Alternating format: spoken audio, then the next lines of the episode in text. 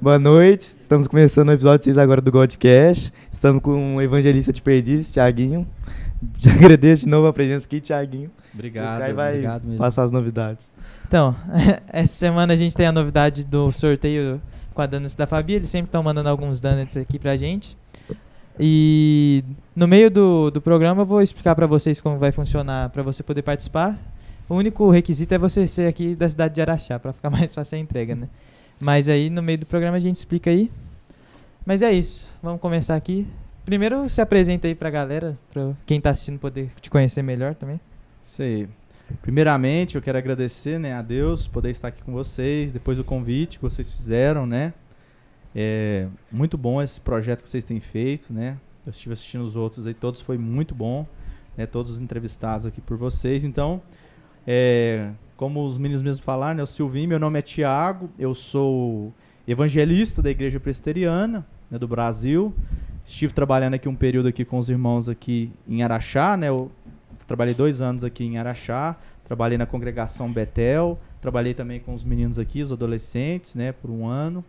E agora estou em Perdizes, né, que é perto aqui de Araxá, 50 quilômetros, também faz parte do campo de Araxá, né? Acaba que estamos Uhum. todos juntos, apenas, né, em locais diferentes, mas todos fazem parte da mesma, Hum. mesma igreja, né? Estou aqui também com a minha esposa, né, com a Natália. Final a gente chama ela aí pra É, depois ela vai vir aqui. aparecer. Tem a minha filha também, a Helena, né? Não pôde estar aqui hoje, mas tem uma, uma filha de 7 anos. E estou aí servindo ao Senhor Jesus, né? Já há algum tempo. É, estudei no IBEL, estudei três anos no IBEL. Trabalho também com música, né? Estudei música também, Deus me deu a oportunidade de estudar música, sou formado em música também. É, dou aula, né? Aqui em Araxaté, antes, antes da pandemia, a gente conseguiu dar algumas aulas aí ali no, no, no bairro onde eu trabalhava, ali da congregação Betel. É, e é isso aí. E você a gente vai conversando também, falando outros É. lugares que eu passei, né? E você falou sobre música, você teve essa oportunidade de estudar. Como começou esse seu interesse pela música, assim? Então, a música na minha vida, ela. Desde quando eu me entendo, por, porque eu me lembro de infância, eu sempre fui apaixonado com música. Então, depois até, vocês vai- com certeza vocês vão querer perguntar, né, a questão da minha conversão, mas assim, eu não vi de uma, fa- de uma família evangélica, né, como muitos de Uhum. vocês aqui são, né? Mas eu vi de uma família assim que desde pequeno meu pai sempre falava muito dos princípios da Bíblia, que tinha um Deus, né? Mesmo não vindo de uma família evangélica, eu sempre lembro de meu pai me ensinar a orar, fazer uma oração. Eu sempre uma lembrança que eu tenho boa da minha infância, eu lembro de ver meu pai sempre ajoelhado orando, né? E a minha família sempre foi uma família que gostou muito de música, apesar de ninguém na minha família ser músico, né? Como é o caso aqui do Caio, que toca, o Nathan toca, o pai toca, nós temos o Luiz, né, também que o pai toca. Meus pais não tocam nada, mas são amantes da música. Então, desde criança, meus pais sempre teve Escutava bastante. discos, né? Sempre gostou muito de discos. Meus tios sempre gostou muito de música. É, o meu avô, né? Meu avô tinha uma sanfona, pai da minha mãe. Só que ele não era músico, né? Ele tocava, tirava um som, até eu tenho um tio meu que toca também, ele toca assim, mas ninguém é músico, só arranhava, não tinha estudo. E eu, desde a infância, tem foto minha com dois aninhos, um aninho, e eu com violãozinho. Sempre gostei de música. E eu sou de uma família assim, humilde, né? Eu falo assim, humilde. Hoje, graças a Deus, a gente vive bem, mas na minha infância foi uma infância difícil. Até os meus 10 anos, assim, as coisas eram- foram mais difíceis, até pela questão da época, né? Hoje, esse ano eu fiz, semana passada eu fiz 33 anos, né? Eu já não sou novinho, né? E até meus 10 anos a gente morava no fundo da minha avó, a gente nem tinha casa, a gente morava no fundo da minha avó. E meu pai é sapateiro, minha mãe é, nessa época era doméstica, né? Meu pai ainda é sapateiro, minha mãe é doméstica, e tudo era muito difícil nessa época, né? É, até a questão, eu, eu sou muito apaixonado, cara, social de ajudar as pessoas, porque eu fui muito ajudado quando era criança. Ganhei muita roupa de doação, Sabe a tênis. importância, né? Eu não tenho lembrança, eu comento isso com a minha esposa, comento com a minha filha, eu não tenho lembrança de eu na minha infância, minha mãe me levar numa loja pra comprar um tênis, comprar uma roupa. Por causa da situação, era muito difícil, né? Nós somos três irmãos, eu tenho mais uma irmã mais nova, eu sou mais velho e tenho um irmão mais novo, né? Que é o Lucas, né? Que alguns de vocês Uhum. conhecem, também gosta muito de música. Então eu sempre gostei de música tal, sempre fui apaixonado, via as pessoas tocando, ficava doido pra ter um instrumento, né? Antigamente era muito difícil a gente ter um instrumento, era tudo muito caro, né? Hoje, pela graça de Deus, assim, hoje, hoje as coisas estão mais acessíveis, né? Uhum. Apesar da gente estar na pandemia, que o dólar tá muito caro, mas hoje você consegue comprar um instrumento barato e bom. De iniciação É, também, de, né? inicia- de iniciante, né? Que dá pra, dá pra tocar. a, é, a minha mãe também às vezes fala, ah, eu não tinha como comprar isso, não tinha como comprar É. aquilo. Mas antigamente era bem. As escasso, coisas eram né? mais difíceis, Sim. né? Hoje, graças a Deus, assim, por mais que a gente tá até no meio de uma pandemia, você dá vontade de comprar uma coisa, você, você divide no cartão, alguma coisa. Uhum. Antigamente era muito difícil. Tem né, mais essa questão. oportunidade, né? É mais oportunidade. É. É, e agora também produz no- mais no Brasil, né? É. Acho que antigamente.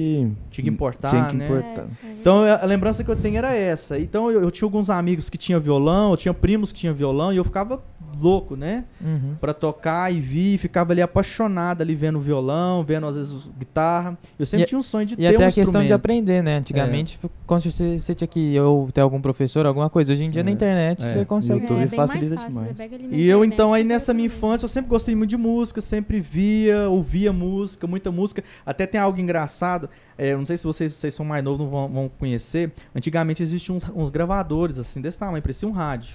Eles eram nessa posição, e você apertava, tinha rec pra voltar, a gente De- gravava na fita, fita? de fita, Ah, fita cassete.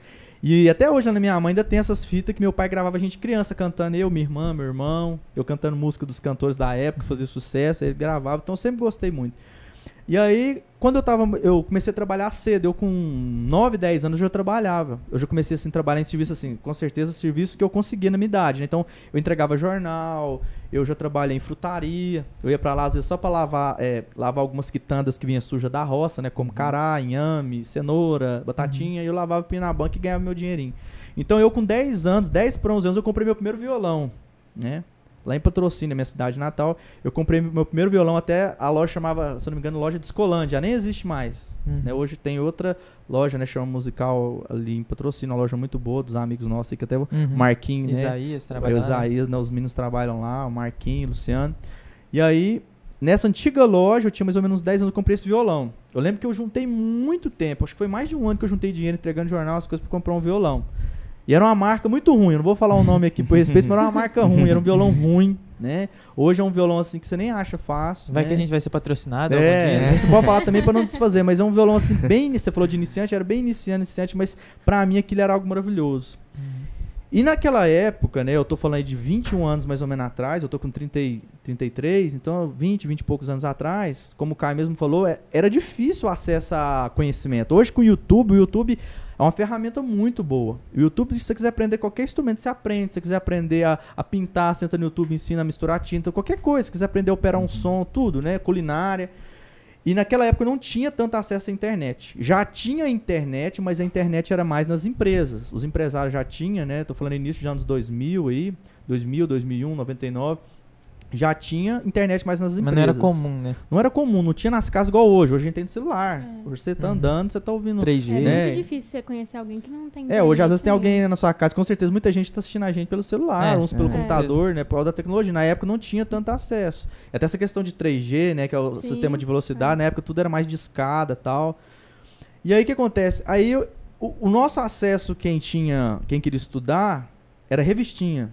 Então as bancas de revista, livraria, tinham as revistinhas. Nessa época ainda eu não, não era evangélico, não era convertido ainda ao evangelho. Aí tinha as revistinhas. E a primeira revistinha que eu comprei, eu comprei uma revistinha do Legião Urbana.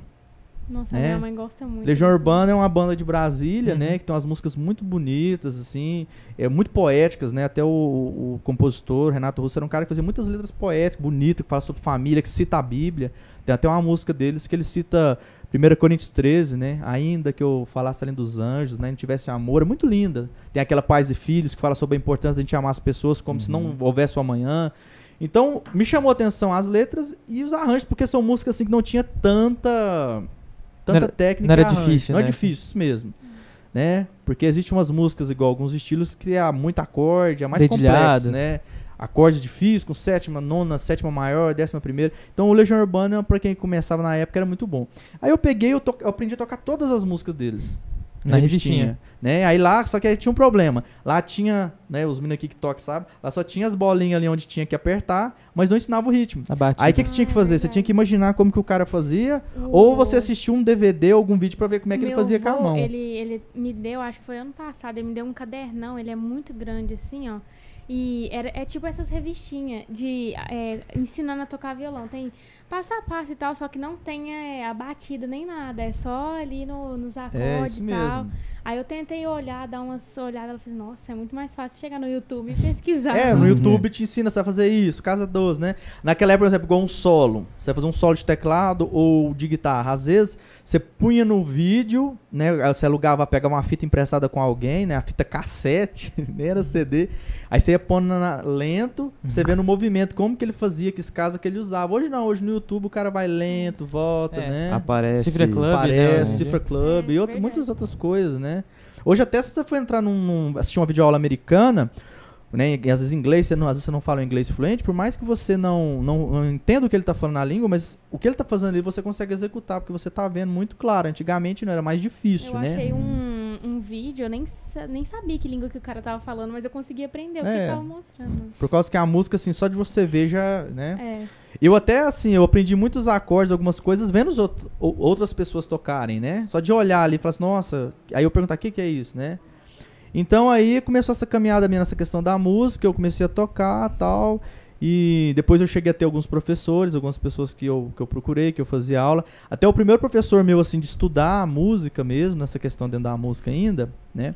Eu já comecei pra igreja. Uma das coisas também, já entrando na questão da, da É, fé. Se quiser contar como que você. Uma das questões também já dentro, dentro da fé é que a música foi uma ferramenta que Deus, Deus me trouxe pra ele. Cada um, às vezes um é amizade, né? Um às vezes é um relacionamento, começa a namorar alguém que é da igreja e conhece Jesus, um às vezes é um amigo, é um acampamento. Eu fui a música. Porque eu lembro que a primeira vez que eu vi uma banda completa tocando foi numa igreja, né? Bateria, negócio pra gente que tá na igreja já é comunzão, Uhum. né? Bateria, baixo, guitarra, teclado, mas a primeira vez que eu vi, porque eu só tocava o violão sozinho, primeira vez que eu vi uma banda completa, eu lembro que foi num acampamento. O- Nossa, eu achei aquele fantástico. É o de Araxá? Aqui? Aqui em Araxá, isso mesmo. O né? Lucas também falou sobre É. esse Como que acampamento, foi o do Cefete. O convite pra você ir pra esse acampamento. Então, na época, até já, já entrando nessa questão, minha tia, minha tia me convidava muito pra ir na igreja evangélica. Minha mãe, no primeiro momento, ficava meio assim, não achava muito bom. Sua mãe era de outra den- Minha mãe era de denominação? outra igreja, né? Minha mãe não é, minha mãe era de, de outra religião. E ela não achava muito bom, tinha aquela barreira e tal. Aí minha mãe deixou. Eu comecei a visitar, isso eu tinha uns 13 anos. Se eu não me engano, 13 anos, tal. Eu comecei a ir visitar. Aí a gente já via as pessoas, via a galera, gente da idade da gente, né? Achava legal. Via a música, achei muito legal tal. Só que no primeiro momento, quando você chega na igreja, você já não chega na igreja, tem um encontro de uma vez com Deus. Uhum. Muitas vezes É. chama outras coisas, né? Amizade, amigo, pessoa. Às vezes você vê, você vê uma pessoa que você acha bonito, né? Às vezes a menina. E aí, aí você vai crescendo naquele ambiente ali, de repente você faz amizade, de repente você já está naquele círculo ali, né? E aí, então, eu fui nesse acampamento, como o Silvinho perguntou como foi, eu fui convidado aí no acampamento e fui. E esse acampamento foi muito legal, sabe? Foi até aqui no Cefetes, tem muitos anos atrás. Eu acho que eu já fui nos dois acampamentos aqui no Cefete. Hum. Até eu lembro que o Lucas comentou de um, né? Eu não sei se eu fui no mesmo que ele, Ah, porque eu sou, tá. eu sou mais velho que ele. Às vezes eu não, não fomos nos mesmos, mas eu lembro de acampamento ali de ter, não sei, 500, 600 pessoas, 700, era muita gente, É, sabe? ele falou que você a pe- impressão dele era que tinha mil pessoas. é, eu lembro, não, eu lembro assim que no refeitório, assim, quando a gente ia almoçar, é, era fila gigantesca, era muita gente, as programações, os campeonatos de futsal, tipo assim, era muito time. Uhum. Eu lembro que tinha campeonato de futsal, de handball. Então era, era, era algo muito grande. Tanto de ônibus que chegava, era, era algo muito grande. E aí eu fui e vi o pessoal tocando e tal. E eu fiquei muito, assim, admirado, né? De ver a galera tocar, o louvor. Na época, eu lembro que tinha muitas bandas. Aqui em Araxá tinha bandas legais. Patrocínio tinha bandas legais. Né? Era outro estilo, assim, os louvores, né? Era outro estilo, assim, mas era muito legal. E aí, eu comecei a fazer aula com o professor nessa época, né? Já entrando na questão da música, eu já começando a ir na igreja, não era batizado ainda. Comecei a fazer aula com, com um amigo lá da Constantino, Juninho. Ele é até professor de matemática, né? Muita gente boa e ele, ele, ele era guitarrista, eu comecei a fazer aula com ele. E aí eu saía da minha casa, eu morava no bairro Serra Negra, que é o bairro mais longe de, de patrocínio, é o bairro mais, mais distante, o Caio Uhum. conhece, né? O Caio morou lá em patrocínio. E eu ia no outro extremo da cidade de bicicleta fazer aula com ele. Na época nem guitarra eu tinha, assim. Eu tinha um violão, mas eu não ficava difícil de eu levar. Era o outro fazia aula extremo. de guitarra ou de violão? Fazia aula de guitarra, Ah, tá, né? Porque meu sonho sempre foi tocar guitarra e ter uma guitarra. Então eu cortava a cidade, como se fosse quem era achar os extremos, né? Como se fosse o, o bairro aqui onde tá Betel e o outro bairro lá na saída do Barreiro. Pão de açúcar. É, também. extremo, isso mesmo, é extremo. Eu cortava a cidade. Se eu não me engano, acho que eu andava uns 20 km de bicicleta pra ir e 20 pra voltar. É, é, tava Só que- animado, né? É, É. Só que pra mim era uma alegria, porque tudo que eu aprendia, Ele era um cara muito, assim, disposto a ensinar. E tudo que eu aprendi, eu voltava, aquele mente cheia, chegava em casa, executava tudo no violão. Na época eu não tinha guitarra, Uhum. né? O, pra quem não sabe, o violão, assim, e, e a guitarra são instrumentos muito parecidos, né? Tem seis cordas, a afinação é igual. Então, apesar do, do violão ser um instrumento, assim, um pouco mais duro, né? De tocar, a corda, o braço é mais... acústico, né? É, e aí dava pra executar tal. Aí, nesse tempo, eu, eu consegui comprar uma guitarra e comecei a estudar guitarra também. Né? Já, já estava estudando a, a guitarra no violão, porque não tinha guitarra, mas depois eu consegui comprar uma guitarra, né? Juntei um dinheiro também. Trabalho, eu já trabalhei de muita coisa, até engraçado. Tem uma vez que um irmão lá de Araguari brincou, falando, falou assim, você já trabalhou de tudo, mas é porque. Eu não sei se é por causa da imaturidade da gente, eu mudava muito de serviço. Né? Chamava um convite para um lugar, então eu já trabalhei de garçom, já trabalhei de entregador, já trabalhei em supermercado, já trabalhei de arrumar geladeira, já trabalhei de desenhista, trabalhei muito tempo. fruta, você falou? É, quando era criança, lá, trabalhei em verduraria, né? Sacolão, que a gente chama também.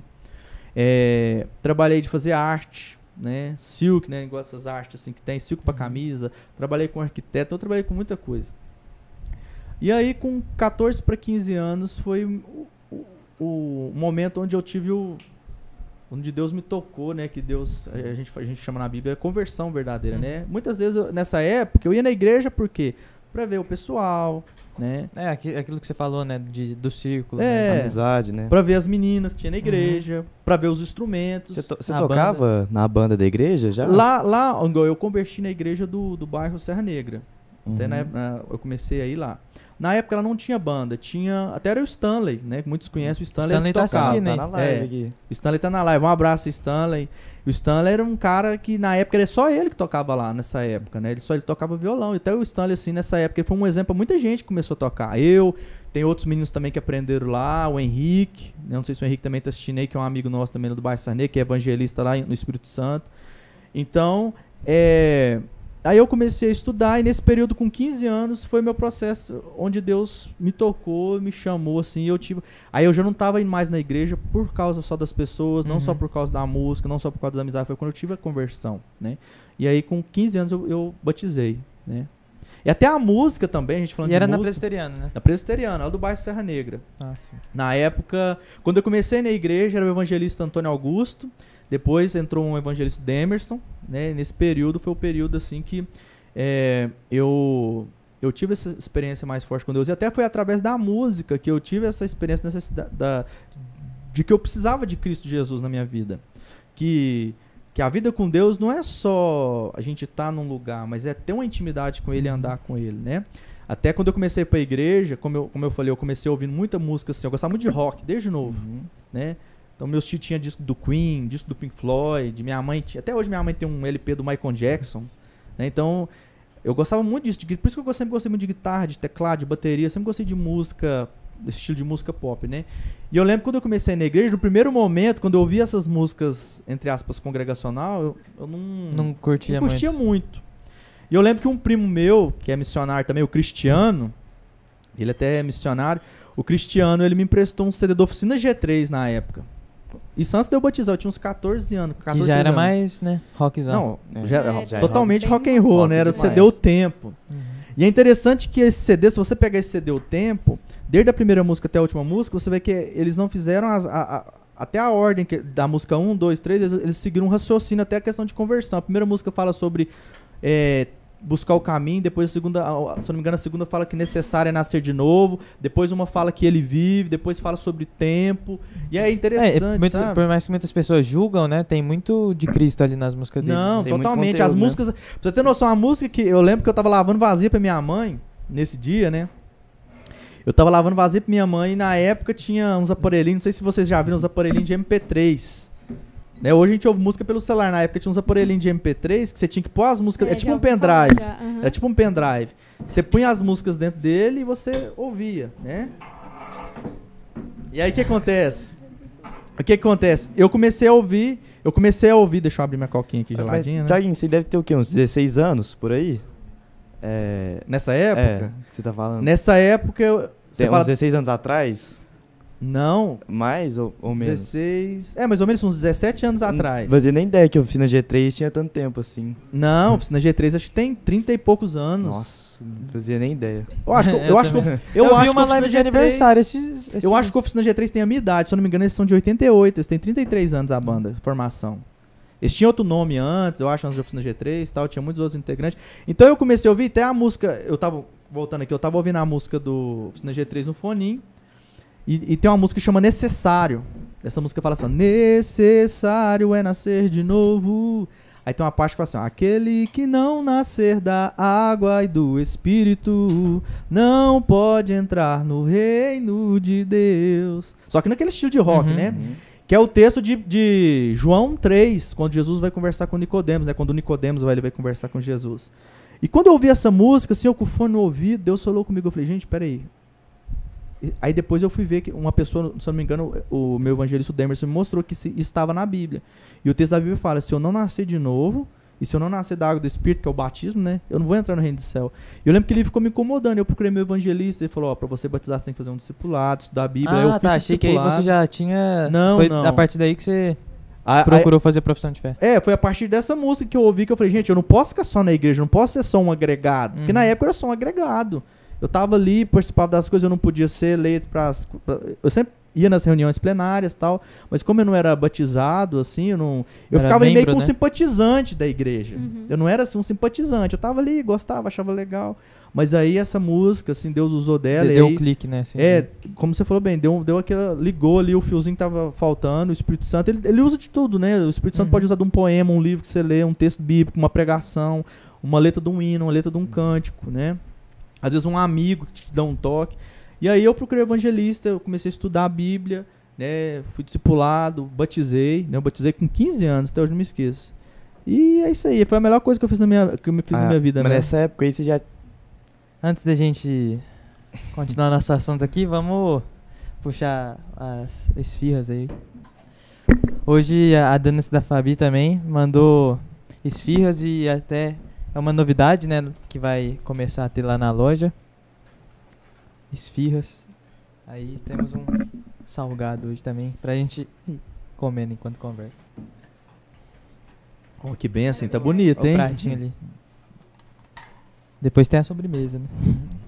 O que eu tava perguntando se nesse período você já tinha algum interesse, já tinha algum chamado pro, pro evangelismo. Não, já. não. Nunca imaginava, Silvinho. Nunca, nunca. Eu lembro de. Nessa época, aí nesse período, se eu não me engano, com 15, 16 anos, eu comecei a frequentar mais. Eu já tava na, na igreja do bairro Serra Negra, né? Foi o meu processo ali. Aí eu comecei a frequentar mais a Constantino, porque eu era muito ligado com meu primo Cristiano, que hoje é missionário, né? E já tinha conhecimento do Ibel? Já, eu já sabia. O Ibel é muito conhecido em patrocínio, né? O Ibel faz muito trabalho. É, é até engraçado, pegando o Ibel, que o Ibel sempre fez muito IBF. Pra quem não sabe o que é IBF, né? Alguma localidade que estiver assistindo, IBF é uma sigla para Escola Bíblica de Férias, né? A- é, o Ibel aproveita pra, no período de férias das crianças para poder é, fazer essa. Uma, uma semana, né? Alguns lugares faz três dias, alguns lugares faz a semana inteira. Uma escola bíblica de férias. E eu ia nessa escola bíblica de férias, tinha uns 9, 10 anos, eu ia só pra comer, só por causa do lanche. Eu lembro que eu e meus amigos, a gente não queria assistir as lições, a gente não queria colorir, fazer os trabalhos, a gente pulava o muro, ia lá só pra comer e depois vazava, ia embora. Jogar bola, tal. É, e jogar bola, porque era muito legal, os ribeirinhos eram muito legal, eh, né? É, muito carismáticos com todo mundo e tal. Só que aí, aí, nessa questão, como o Silvinho comentou, eu nunca imaginava em um dia ser um missionário ibelino, né? Só que desde a minha. Quando eu me é, eu batizei, né? Eu tive esse encontro com Jesus, comecei a caminhar. Eu sempre fui uma pessoa, assim, graças a Deus, que eu sempre gostei de participar dos trabalhos da igreja, né? Eu sempre gostei de quando tinha uma reunião eu queria estar, ia fazer um evangelismo eu queria estar, ia tocar em algum lugar eu queria estar, às vezes o pessoal reunia para tocar na praça, eu ia também, Você falou né? que participava das plenárias, né? Sempre. participava. Eu até cheguei, se eu não me engano, eu fui tesoureiro uma época da, da, da UPA, né? Da, do bairro Serra Negra. Acho que foi tesoureiro mesmo. Tesoureiro ou segundo secretário, eu não me lembro, né? Por causa do tempo. E aí eu comecei, como eu, como eu falei, e nesse período de 15 para 16 anos, eu comecei a frequentar a igreja do bairro Constantino. Estar mais ligado com o pessoal, participar mais das programações, porque eu era muito ligado com o meu primo, Cristiano, né, que também fez IBEL, hoje é evangelista, está, na, está no sul do Brasil ali, pregando a palavra. E aí nós era muito ligados, eu ficava muito junto, porque lá, lá nesse período tinha mais jovens, né? E lá tinha as. a- como eu sou gosto muito de música, eu sempre gostei muito, que lá sempre teve muita, muita banda boa, né? O pessoal fazia uns. lou- Até interessante, nessa época eu fazia muito louvorzão lá em patrocínio. Muito. Direto tinha louvorzão nas igrejas, no Quando eu Morada morei Nova. lá também tinha bastante. Eu, eu me lembro que tinha muito louvorzão na Central, tinha muito louvorzão no Morada Nova, tinha muito louvorzão na, no- na- nas outras igrejas, né? Tinha uma galera ali que agitava, os 50 mesmo era um, né? Os 50 gostam muito de música, os 50 era um muito que agitava ali. Até os 50 foi um dos, dos caras que levou o Oficina G3 lá em patrocínio, ele e, outro, ele outros, outra galera lá. O primeiro acampamento que eu fui da FAP era o 50 que tava fazendo louvor. É. Então era muito forte. Eu me lembro de um, de um louvor, nessa época eu nem era, era batizado nessa época. Eu acho que eu tinha uns 13, 14 anos. Eu fui no Morada Nova. Não cabia de gente, cara. Tinha gente de tudo quanto é igreja, galera da Metodista, da Assembleia, da Batista, sabe? E era legal porque, tipo assim, via um fazer um louvor, cantava rock, outro vinha cantava uma música mais de adoração, outro via cantava um só voz violão, cantava, um cantava só voz piano. Era muito eclético e legal. E era um, assim, um evento que enchia muito, né? Hoje, assim, a gente vê na pandemia, quanto que a pandemia nesse ponto foi algo ruim, né? Uhum. Naquela época era aglo- aglomeração total mesmo, era muita gente, era Os muito. encontrão também. É, os encontrões lá do Esmeril, né? Uhum. Enchia muito, né? E tinha um um louvorzão. Eles, eles colocavam um caminhão de som ali na, na grama e faziam um louvorzão com bateria, tudo, baixo, né? Completo. E aí, pegando essa pergunta do Silvinho, né? Eu nunca imaginava ser evangelista. Nunca passou na minha mente ser, é, trabalhar no que eu trabalho, na questão do pastoreio de uma igreja. Apesar de eu não ser um pastor ordenado, mas o trabalho que a gente faz de evangelista de um local, a gente cuida das pessoas, né? Pastoreia as pessoas, visita, ora. E nesse período que eu estava ali na igreja do bairro Constantino, né, que eu participava ali, é, passou um tempo eu comecei a congregar, na- eu mudei do bairro Serra Negra, eu mudei do bairro Serra Negra, se alguém quiser me, cortar para fazer alguma pergunta, tá tranquilo. Eu, eu mudei desse bairro Serra Negra e mudei para um outro bairro chamado bairro Santo Antônio, que é um bairro mais próximo do centro, onde nós, a igreja presbiteriana tem uma, uma congregação chamada Lírio dos Vales. Não sei se o Caio conhece, o Caio morou lá. É, quando meu pai era pastor, ele andava Ele andava tudo, né? Então essa congregação, quando eu mudei, eu mudei para perto dessa congregação. E aí eu, Peraí, só- visitei. meu pai ainda é pastor. Quando É. ele era pastor em patrocínio. Quando ele era pastor em patrocínio. Até assim, a gente, a gente Trabalhou se conhece, junto, né? trabalhou, trabalhamos junto, né? Eu pastor Clodoaldo, por isso que a gente tem essa amizade, que a gente trabalhou junto. Então eu mudei para esse outro bairro, né? Desloquei desse bairro, bairro Saneco, fui pro bairro Santo Antônio, que era mais próximo do centro ali, e tinha essa congregação presbiteriana.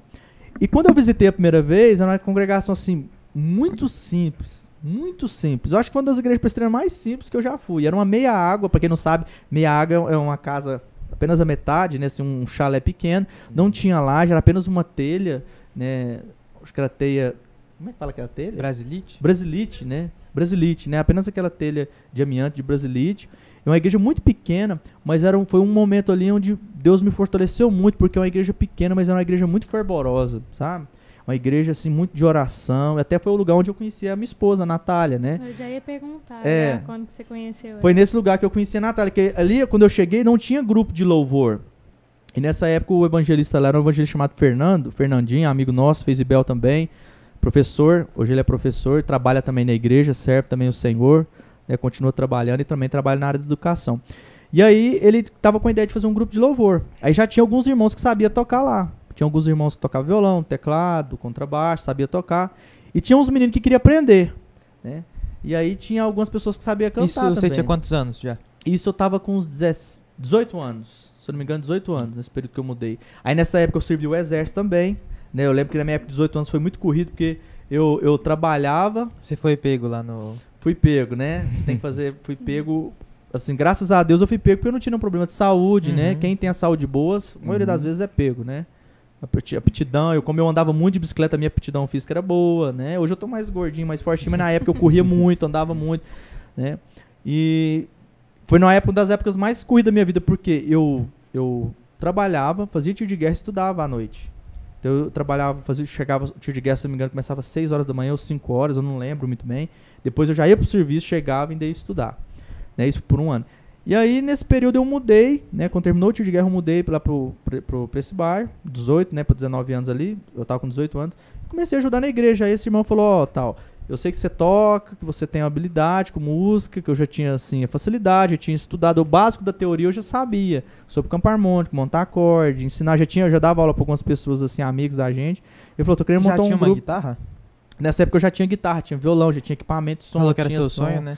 É, eu já, já tinha, já, já, como diz, eu trabalhava já ganhava melhor, porque eu já tava mais, Uhum. mais jovem, né? Já, já era mais reconhecido. Quando a gente é novo, 12 anos, 13 anos, você trabalha, recebe, mas você não, não Aham. recebe aquele valor. Nessa época eu já recebia um salário mínimo, né? Com 17, 18 anos.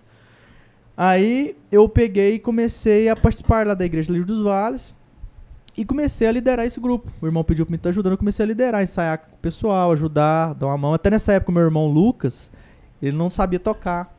Tinha até o Gabriel, não sei se vocês conhecem o Gabriel Anacleto, o Gabriel Anacleto também fazia parte de lá. Na época também ele não tocava, eu fui uma das pessoas que comecei a ensinar ele nessa época, ele era novo, O seu né? irmão hoje toca baixo, né? E Toca baixo, violão, né? toca bateria. Meu irmão é muito talentoso, o Lucas. O Gabriel, o Gabriel até estudou música no IBEL. O Gabriel, se não me engano, ele foi da primeira turma, estudou junto com o David, com outro pessoal, com o Henrique, com, com o Isaías. E o Gabriel foi uma das primeiras pessoas a dar os primeiros toques ali pra ele de instrumento, né? De, de teclado, de alguns outros instrumentos, né? Engasguei aqui. Tranquilo. Ah, e, aí, e aí, nesse período, é, eu ensinei para esses meninos iniciantes, né? Ensinando ali o básico. E, e aí a gente montou um grupo. Nosso grupo era um grupo simples, né? A gente não tinha estrutura igual vocês têm aqui, uma estrutura muito boa, né? Bateria boa, Uhum. contrabaixo bom, microfones bons. A nossa estrutura era bem simples. Pra vocês terem noção, a gente só tinha uma caixa de som, aquelas caixas, se não me engano, caixa Fran, né? É uma marca. E a gente ligava tudo nessa caixa, sendo que era pra ligar uma coisa só que não aguentava. A gente ligava tudo, violão, baixo, teclado. Era uma caixa daquelas de chão. Que o pessoal usa pra fazer propaganda em Mas porta de interessante, loja, né? né? Hoje em dia tem igreja que até tem os equipamentos, tudo, mas falta a parte humana, assim, né? De pessoas ali pra tocar. E nesse caso vocês tinham, né? Tinha. Tinha muito compromisso. Eu lembro nessa época o pessoal. Tinha até alguns irmãos até. é, hoje são da minha família, porque são parentes da minha esposa. Assim, trabalhava na roça o dia inteiro. Né, o Batista, a Fernanda. Eles trabalhavam na roça o dia inteiro, serviço pesado de roça, ainda tomava banho e vinha ensaiar com a gente, sabe? Uhum. Chegava mais cedo. Eu lembro que a gente saiava das 6 às 7 e meia e depois Bem tocava, comprometido, né? né? bem comprometido. Foi um momento muito bom, foi um momento muito abençoado, foi um momento de crescimento espiritual. Foi um dos momentos assim, onde eu mais cresci espiritualmente nessa congregação, assim, as reuniões de orações. E foi no momento que Deus ali, Deus, acho que Deus começou já a trabalhar em mim ali, porque eu visitava com o meu evangelista. Eu, é, nesse período, era o, o Fernando, depois teve a transição, entrou o Soilto, mas a dona Neuza, então eu fazia visita junto com o Soilto, nos cultos nos lares, de vez em quando ele me dava oportunidade para dar uma palavra, mas nunca, né, igual o Silvinho perguntou, nunca pensava que um dia eu seria um evangelista, um líder, né? Uhum. E nessa época eu, eu pregava assim, eu não sabia a estrutura para pregar, que a gente chama isso de homilética, né? Porque Uhum. saber dividir o texto certinho, a gente aprende isso quando a gente estuda teologia, pregação, introdução, as exposições, né, os pontos, depois a aplicação. Eu, eu pregava do meu jeito, eu li um texto, igual tem aqui o texto ali, João, João 4, é, 4 ali, eu pegava o texto ali e lia e já mandava bala do meu jeito, explicava tal. E aí, nesse período eu era líder do, do, líder do louvor, lá na congregação líder, do- líder dos vales. Era líder dos jovens, também a gente tinha reunião de jovens no sábado, né? A gente tinha muitos jovens lá, né? A gente fez um trabalho bom. Tinha um sopão lá, muito legal. Tinha todo sábado um sopão. Porque o bairro era um bairro muito carente, esse bairro até Uhum. hoje, né? O bairro Santo Antônio é um bairro, assim, de pessoas muito humildes. E tinha um sopão, tinha aula de violão que a gente dava. Ajudou bastante, né? O pessoal Tinha muita então. coisa legal, se não me engano, tinha projetos de artesanato lá, né? É, e aí, nesse período, né, pergun- já a pergunta da Sabrina, que ela comentou que ia perguntar da Natália, a gente já se conhecia, né? Eu, mas a minha esposa, a gente se conhecia, eu era líder dela, de Ela, louvor, ela já cantava lá? cantava. É até engraçado a primeira vez que eu, que eu vi ela, né? Pra quem não sabe, a minha esposa canta bem, né? Uhum. Os meninos aqui conhecem a Natália, tem uma voz bonita, canta bem. Eu lembro que a primeira vez que eu fui ver ela, ela é mais nova que eu, 4 anos, eu tava com 18, ela tinha 14. E ela chegou lá, ela, ela sempre morou na roça, né? Ela sempre morou na roça. E ela chegou lá assim, a, a minha evangelista falou assim: Ah, tem uma menina aqui que mora na roça que quer cantar domingo. Aí você toca um louvor pra ela. Aí eu pensei na cabeça, Ih, deve cantar. Assim, a gente às vezes faz um preconceito. É, "Ih, preconceito. Deve, Canta can- deve nada." cantar nada, deve ser desafinada. E eu lembro que na hora que eu dei o primeiro acorde, lembro- até hoje eu não esqueço a música, ela queria cantar aquela música. Te louvarei, não importa. Eu lembro quando eu comecei a tocar, ela começou a cantar. Eu lembro quando ela começou a cantar, eu falei, opa, Que voz, que voz bonita, né? Porque a gente, a gente era acostumado, assim, a- eu era acostumado a cantar em casamento, cantar com o pessoal, a gente ouvia muita gente cantar. E eu lembro, assim, uma menina de 14 anos já com a voz que ela tinha, afinação, assim, a impostação. E nunca ter estudado música, né? A É. Natália nunca estudou música. Aprendeu sozinha. Aprendeu né? sozinha, é um dom, né? É. Só que depois eu fui saber, a Natália desde pequ- ela, ela, é, ela é dessa igreja que a gente participou ali dos Vales desde criança. E ela fala, fala ela, depois ela foi me, depois de casada ela foi me contar isso, que ela desde pequenininha, ela já com 7 anos, 6 anos, ela levava o sonzinho pra igreja e fazia uns solos lá, né, amor? Ela já cantava, punha as músicas da Aline Barros, da Eixo, ele cantava junto, A família né? dela tem conexão com a música também? Tipo, Então, a irmã dela cantava no louvor, os cunhado, o, o cunhado dela toca, né? O Batista, que era do grupo. É, do, la, do lado do meu sogro, o Sonatal, as, as tias delas, as tias dela cantam na igreja, os, os tios dela sabem tocar instrumento, os primos, né? Alguns sabem tocar, né? E do lado da mãe dela, o pessoal todos são da igreja, né? A família deles são. É, é meio parente do Marquinhos, Chagas também, então o pessoal que cresce na igreja acaba que canta, né? Porque a pessoa da Tem, tem igreja. muitos chagas, né? É, patrocínio tem muito. A Marquinhos Natália tem- é meio parente ali do Marquinhos. Marquinhos tem muito Thiago. parente. lá. Porque quem cresce no meio, meio da igreja, acaba que a pessoa. Ela, ela não é um cantor, mas ela é afinada. Uhum. Porque os hinos, né? Canta hino, canta cântico. Assim né? tá ambientado. Eu não O sei. ouvido da é, pessoa fica, pra- fica, acostumado né? a Pratica muito, né? Toda semana. Ensaio. Ouve, né? Você pode ver que é até interessante. Às vezes você vai numa igreja hoje, você visita, você vê a pessoa cantando não, assim, mal, assim. Você volta lá daqui um ano, dois, você fala, nossa, a pessoa melhorou tanto, por quê? É a força do hábito, né? Você vai cantando, você vai cantando perto das pessoas, você vai ouvindo, a pessoa te dá um toque e você vai melhorando. Aí nesse período, né, eu liderava os jovens lá na Lira dos Vales, voltando, liderava o louvor também, ajudava ali em algumas pregações, visitas. E eu me lembro que na formatura do meu primo, Daí eu já conhecia a Natália também, pegando esse gancho, só que a gente, né, tinha só aquela amizade e tal, né? E nesse período, meu primo, né, o Cristiano, ele já tava no IBEL, e aí ele teve a formatura dele, do IBEL, né? Eu não lembro o ano, se eu não me engano, foi no ano de 2009, tenho quase certeza, 2009 ou 2000 2008. Ele teve a formatura do IBEL e eu fui, foi a turma, né? As formaturas do IBEL, acho que o Caio já foi, né, Caenche? Já. Todos vocês já foram, né? Já. Vocês foram na formatura do Marquinhos, Marquinhos, tá né? bom, tá bom. Enchia muito, muito, muito. Eu lembro que essa, essa formatura foi na central, nossa, era cheio, mas cheio mesmo. Eu mesmo nem tava dentro da igreja no dia, eu fiquei do lado de fora na janela ouvindo a pregação. E meu primo lá, a gente prestigiando ele, que já ia pegar o campo. E eu me lembro que o reverendo Roberto, nessa pregação, numa das partes, eu não me lembro se foi o texto base dele, mas ele usando os textos ali complementares que a gente usa na pregação, ele falou sobre que a seara é muito grande, os trabalhadores são poucos. Uhum. Tem até nesse- uma, uma- assim, é um versículo, né? Mas tem até uma música também. Um né? versículo, é. Ele falou- Jesus Cristo ele falou, ele falou para os discípulos nos evangelhos, ele falou assim, ó, a seara é muito grande, os trabalhadores são poucos, né? Precisa de mais trabalhador para a seara. E nessa pregação dele, nele falando, ele pegou e já citou, ele falou assim, ó, está formando esses jovens aqui no IBEL, mas tem muito mais igrejas precisando de mais obreiros. E eu lembro que nesse dia ele ainda comentou, ele falou assim, ó, você que está aqui, você tem um dom, você tem um, um talento especial, ore a Deus, quem sabe Deus pode chamar. Só que eu ouvi essa pregação, como diz, entrou daqui, saiu daqui, né? Não era pra mim, eu pensei, ah, deve ser pra outras pessoas que estão aqui. E eu lembro que foi até interessante que eu fui embora, na época eu, tudo que eu fazia de bicicleta, montei na minha bicicletinha, eu, meu irmão, o Gabriel, que, que fazia parte lá da Lira dos Vales também, que sempre tava com a gente. E acho que tinha outros meninos também lá da igreja, a gente foi embora. Não tava todo mundo junto, foi embora junto, né? Cada um na sua bicicleta ali, né? Não pensa que tá todo mundo na mesma bicicleta, mas.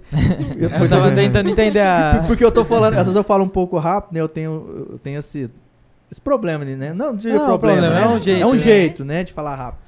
E aí a gente foi embora. Beleza. Cheguei em casa, fui deitar. E aí aquilo ficou batendo na minha mente, né?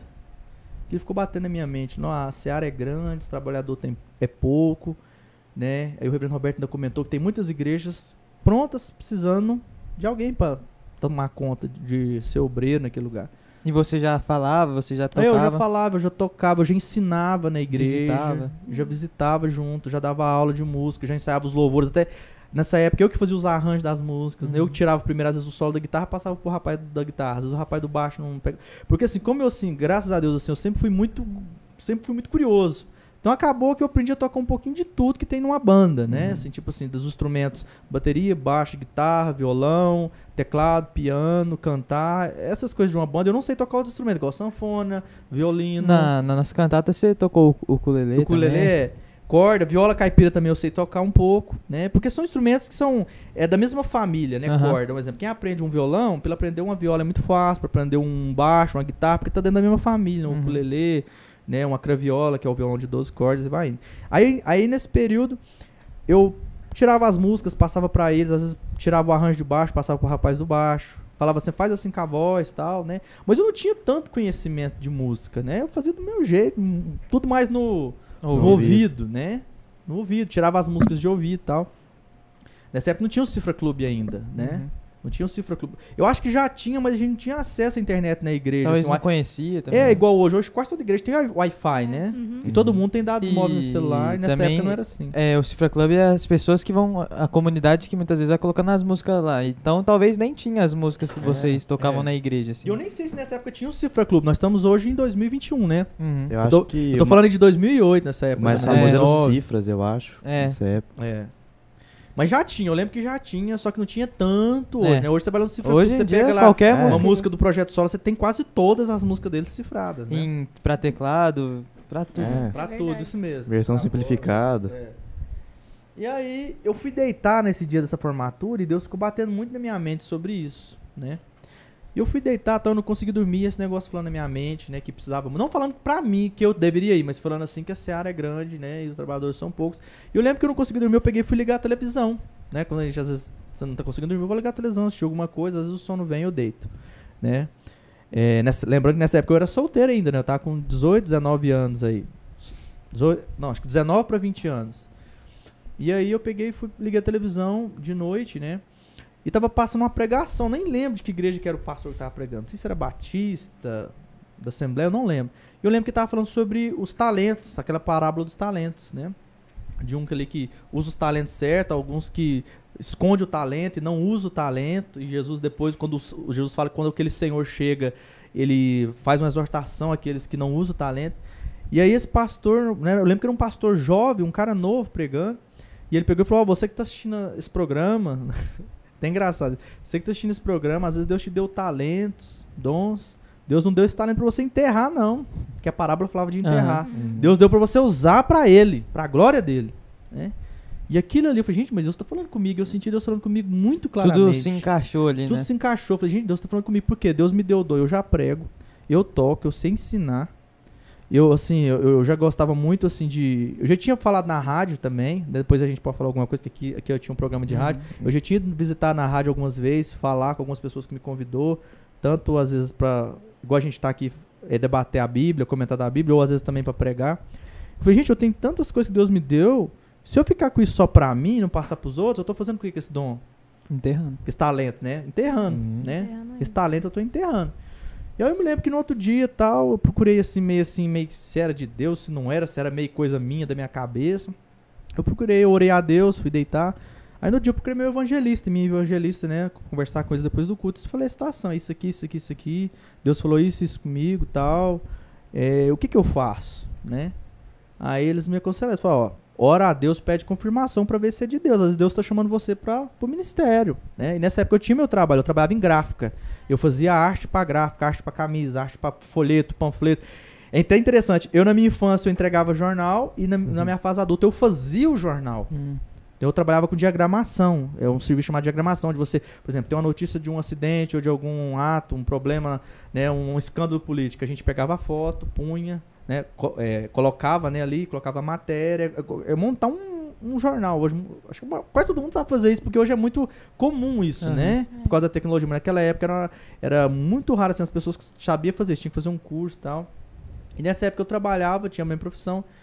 Aí eu falei pro Evangelho, mas como que é isso? Eu nem sabia nessa época que um obreiro, assim, era. Eu sabia que os pastores eram integral, remunerado, mas eu não sabia que um evangelista era remunerado, como que vivia. Não entendia como que não entendia como funcionava, né? Aí eu, peguei e sabia que tinha já o trabalho, né? Mas não sabia assim como funcionava a questão da remuneração. Aí eu, foi na época que o meu evangelista pediu pra me orar, eu fui orando, Deus foi confirmando por um tempo, né? Se não me engano, acho que por uns meses ou um ano. E aí eu fui conversar com o reverendo Roberto, né? O reverendo Roberto, que era o pastor meu da igreja, da, que era o pastor que tomava conta, né, ali do trabalho Uhum. da, da Lírio dos Vales. Que a Lírio dos Vales, pra quem não sabe, essa igreja É congregação era uma da. congregação da Constantino, né? Constantino tem muitas congregações em patrocínio. E ele também é do IBEL, né? O Reverendo O Roberto. reverendo Roberto também é o presidente do IBEL, né? Diretor, eu acho. Diretor, né? Diretor. Diretor, do IBEL. Isso mesmo, Kai. Diretor do IBEL. E aí, eu peguei e fui conversar com ele, falei minha situação tal. Aí ele falou, ah, ora a Deus, né? Vamos ver se é de Deus, né? Que jeitão falar dele, né? imita ele, É. é muito engraçado. É, se for de Deus, Deus vai confirmar. E aí eu esperei um período com ele. Falou, continua ajudando lá os irmãos, né? Eu continuei ajudando, servindo. E um dia, sempre quem vai pro IBEL, primeiro passa pelo conselho, né? Pelo conselho da igreja, igual aqui, com certeza, todo mundo que vai. o- se alguém daqui for pro IBEL, aqui de Araxá, vai passar pelo conselho de Araxá. Alguém de Uberlândia passa pelo conselho, é examinado, conversa, né? E lá eu fui pro conselho da igreja Constantino, que era a minha igreja. E lá eles me examinaram, conversaram, né? E aí eles falaram, não, Thiago, então se você sente que é de Deus no próximo ano, se você quiser entrar no IBEL. E aí eu entrei no IBEL. Comecei a estudar, estudei lá três anos, né? Aí lá eu conheci muitos amigos até. Foi, foi da turma do Daniel e da Josi. Isso né? mesmo, eu falei isso agora, do Daniel, da Jos, foi meus contemporâneos, né? Fui contemporâneo da Pamela também, que esteve aqui, só que a Uhum. Pamela... Ela era meu- de outro ano, né? Não, no meu último ano, acho que foi o primeiro ano dela, se eu não me engano. Ah, tá. E nós não era da mesma sala. Agora o Daniel e a Jos, nós somos da mesma turma. Uhum. O Lucans também, O ele é da mesma turma, né? Tudo. Minha turma é muito abençoada, não é porque era minha época, não, mas a nossa Uhum. turma foi uma turma muito abençoada. Nós temos aí pessoas que são pastores, nós temos pessoas que trabalham na África. Tem um casal amigo meu, né, o Danilo e o Joel, estão na África, em Guiné-Bissau. Tem um amigo meu que trabalha com os índios, o cowboy, o Ademir trabalha com os índios. Fora os outros que são pastores, como o Carlos, o Jefferson. é, nós temos o Leonan. Me ajuda aí, Natália. Quem mais dos meninos? Nós temos os evangelistas que tem o Ricardo, tem o, o, Edilson, o apelido dele era judeu, né? Edilson que é evangelista, eu sou evangelista. é, temos, ou- temos outros, eu não vou lembrar de nome de todos, as meninas também, que foram da minha turma também, que trabalham na obra, que servem a Deus, né? A minha turma, basicamente, quase todos, né? Aqueles que não são integrais na obra, arrumaram outros serviços normais, né? Uhum. Mas servem nas suas igrejas, trabalham em alguma área, né? Ou com criança, ou com música, ou...